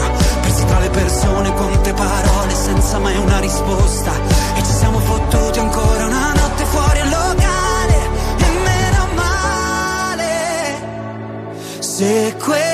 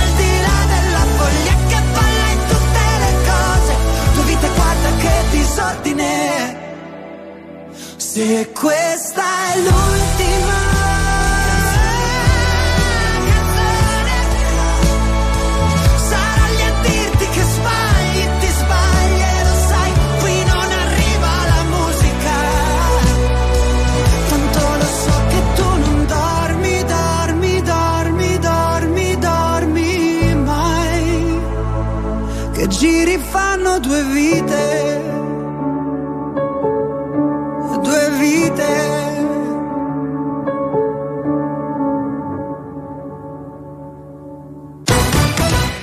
La chiamata alla Guardia Costiera sarebbe arrivata troppo tardi per salvare i circa 180 migranti naufragati in Calabria e dalla barca non sarebbe arrivato nessun SOS. Si cerca così di ricostruire la dinamica che ha portato alla morte di almeno 66 persone. Oggi l'allestimento della Camera Ardente a Crotone e il governo intanto lavora a nuove norme per l'immigrazione legale. 500.000 le richieste arrivate. Italia divisa tra maltempo e siccità, oggi allerta arancione per rischio idrogeologico in Romagna, gialla in Emilia, Abruzzo, Basilicata, Calabria, Campania, Lazio, Marche e eh, Puglia. Intanto questa mattina si terrà a Palazzo Chigi il primo tavolo sull'acqua, presente anche la Premier Giorgia Meloni. Andiamo al calcio nei posticipi della 24esima giornata di Serie A. La Roma perde 2-1 in casa della Cremonese, ora penultima, mentre la Juventus vince per 4-2 il derby di Torino. Queste alcune delle principali notizie nella nostra edizione flash delle news. Allora siamo pronti ad approfondirle insieme al commento del direttore di Repubblica Maurizio Molinari. Buongiorno e ben ritrovato. Buongiorno a voi. Buongiorno direttore, allora torniamo ad occuparci della tragedia del naufragio dei migranti sulle coste in Calabria, polemiche che in queste ore riguardano le parole e le correzioni anche, i tentativi di correzione del ministro dell'interno Piantedosi che prima dice la disperazione non giustifica i viaggi che mettono in pericolo i figli e poi cerca di chiarire ieri con una serie di interviste e un intervento sono stato inteso male, volevo dire state lì che veniamo noi a prendervi. È il classico caso in cui la pezza è peggio del buco o eh, come dire è riuscito a farsi comprendere meglio, direttore? Ma io credo che siamo di fronte a due problemi che si, si, sommano in qualche maniera. Il primo è, più grave è che il disastro avvenuto di fronte alle coste di Crotone eh, si deve a un mancato salvataggio, una mancata operazione di salvataggio, un'operazione di salvataggio che non è mai partita, non è mai scattata. Come sia possibile che una barca con 100 persone arrivi di fronte alle nostre coste in uno stato di soccorso e non parta l'operazione di soccorso è veramente qualcosa che fa tremare i polsi sul piano della sicurezza e della responsabilità che il nostro Stato ha per quanto riguarda la garanzia della sicurezza di chiunque si trova nelle nostre terre e nelle nostre acque. Quindi questo è un primo punto. E, ieri, ahimè, il Ministro, anziché chiarire questi interrogativi che sono molto seri, eh, si è dedicato a correggere delle affermazioni infelici che lui aveva fatto e che in realtà restano tali. Quindi insomma questo è sicuramente il primo ordine che, dobbiamo, che, che va chiarito e le opposizioni lo hanno chiesto in maniera eh, assolutamente chiara. Eh, e poi dall'altro lato, sempre sul tema immigrazione, le parole del ministro Lollobrigida che ha detto insomma dobbiamo rivedere questo decreto flussi, ha parlato da 300.000 a 500.000 eh, diciamo, posti di lavoro che necessitano di un fabbisogno di immigrazione. E allora al netto poi della comunicazione politica che fa un governo eh, di destra come questo, è possibile che arrivi finalmente prevede davvero una modifica di questo decreto flussi?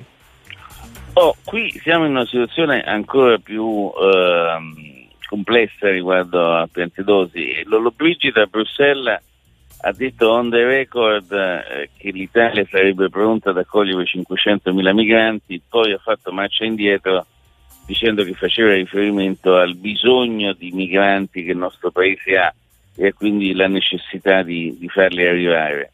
Anche qui mi sembra insomma, che ci siano di, dichiarazioni in, in libertà. Di, diciamo le cose come stanno. Un paese come la Germania ha stimato di aver bisogno ogni anno di almeno 70.000 migranti per sostenere la propria economia per via della necessità di nuovi posti di lavoro, di sostenere le pensioni. Se la Germania ha bisogno di 70.000 persone, diciamo che l'Italia gli servono più o meno 50-60 mila persone fra i migranti in arrivo. Il punto è come farli arrivare, come selezionarli e come integrare nella nostra economia professionalità ed esperienze che noi non abbiamo più.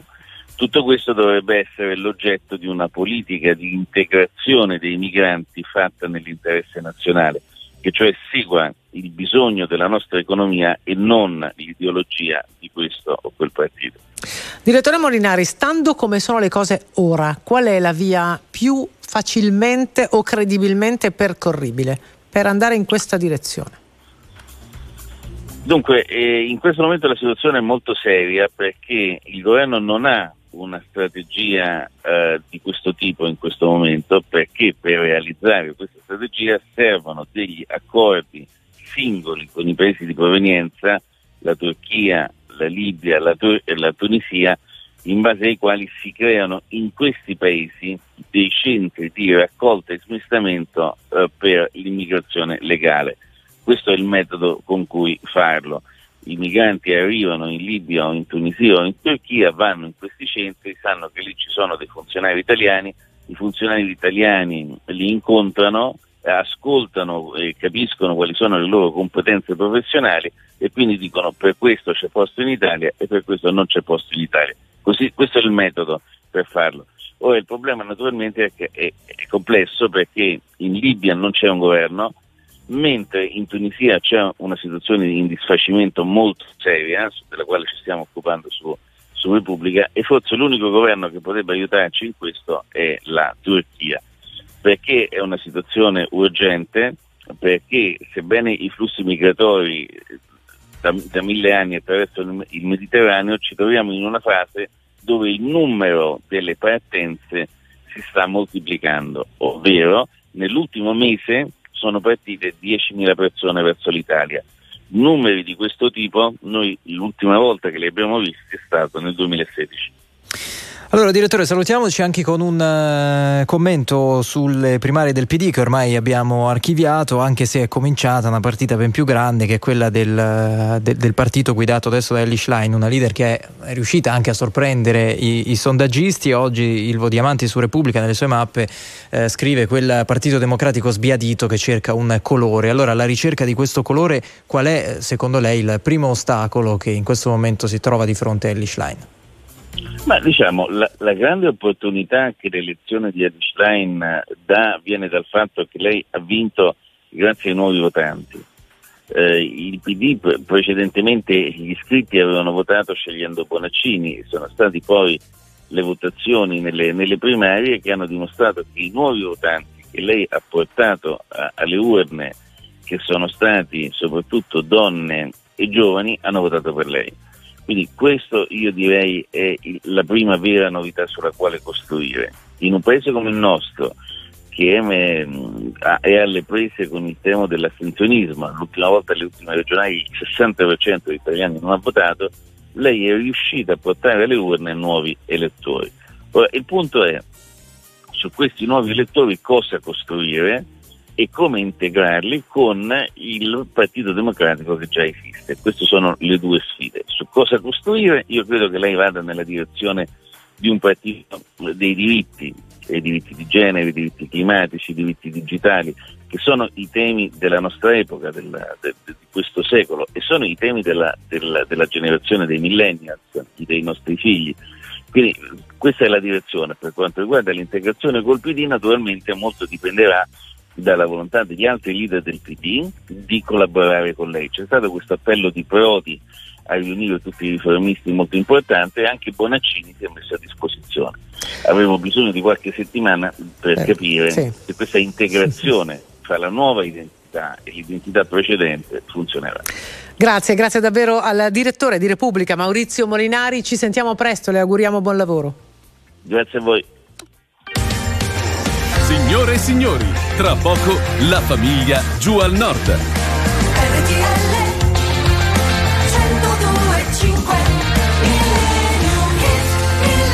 8.56 minuti, quasi in chiusura di questa puntata di Non Stop News. Oggi il uh, successo del passato andiamo a pescarlo nel 1971. 71, 71, 71. Io Abbiamo... c'ero, ah, io c'ero. Sì, in che senso? No, non dov'è? Ma dov'eri? No, io, io c'ero, io c'ero. America, America, I need you. Magari qualcuno se la ricorda, se la canticchia durante il viaggio in auto. Used to laugh, used to cry.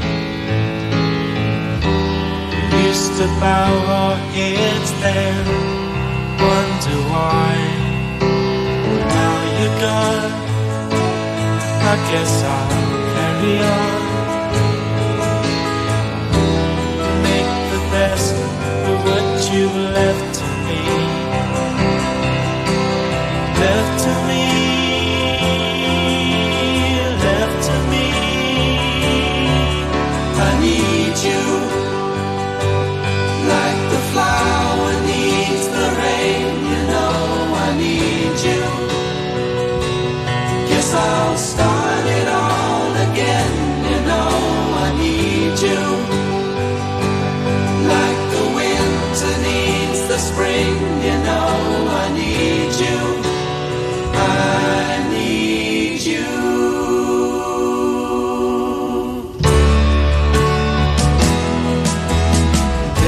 Day, I'd laugh the hours away. Just knowing you were thinking of me. And then it came that I was put to blame for every story told about me. About me, about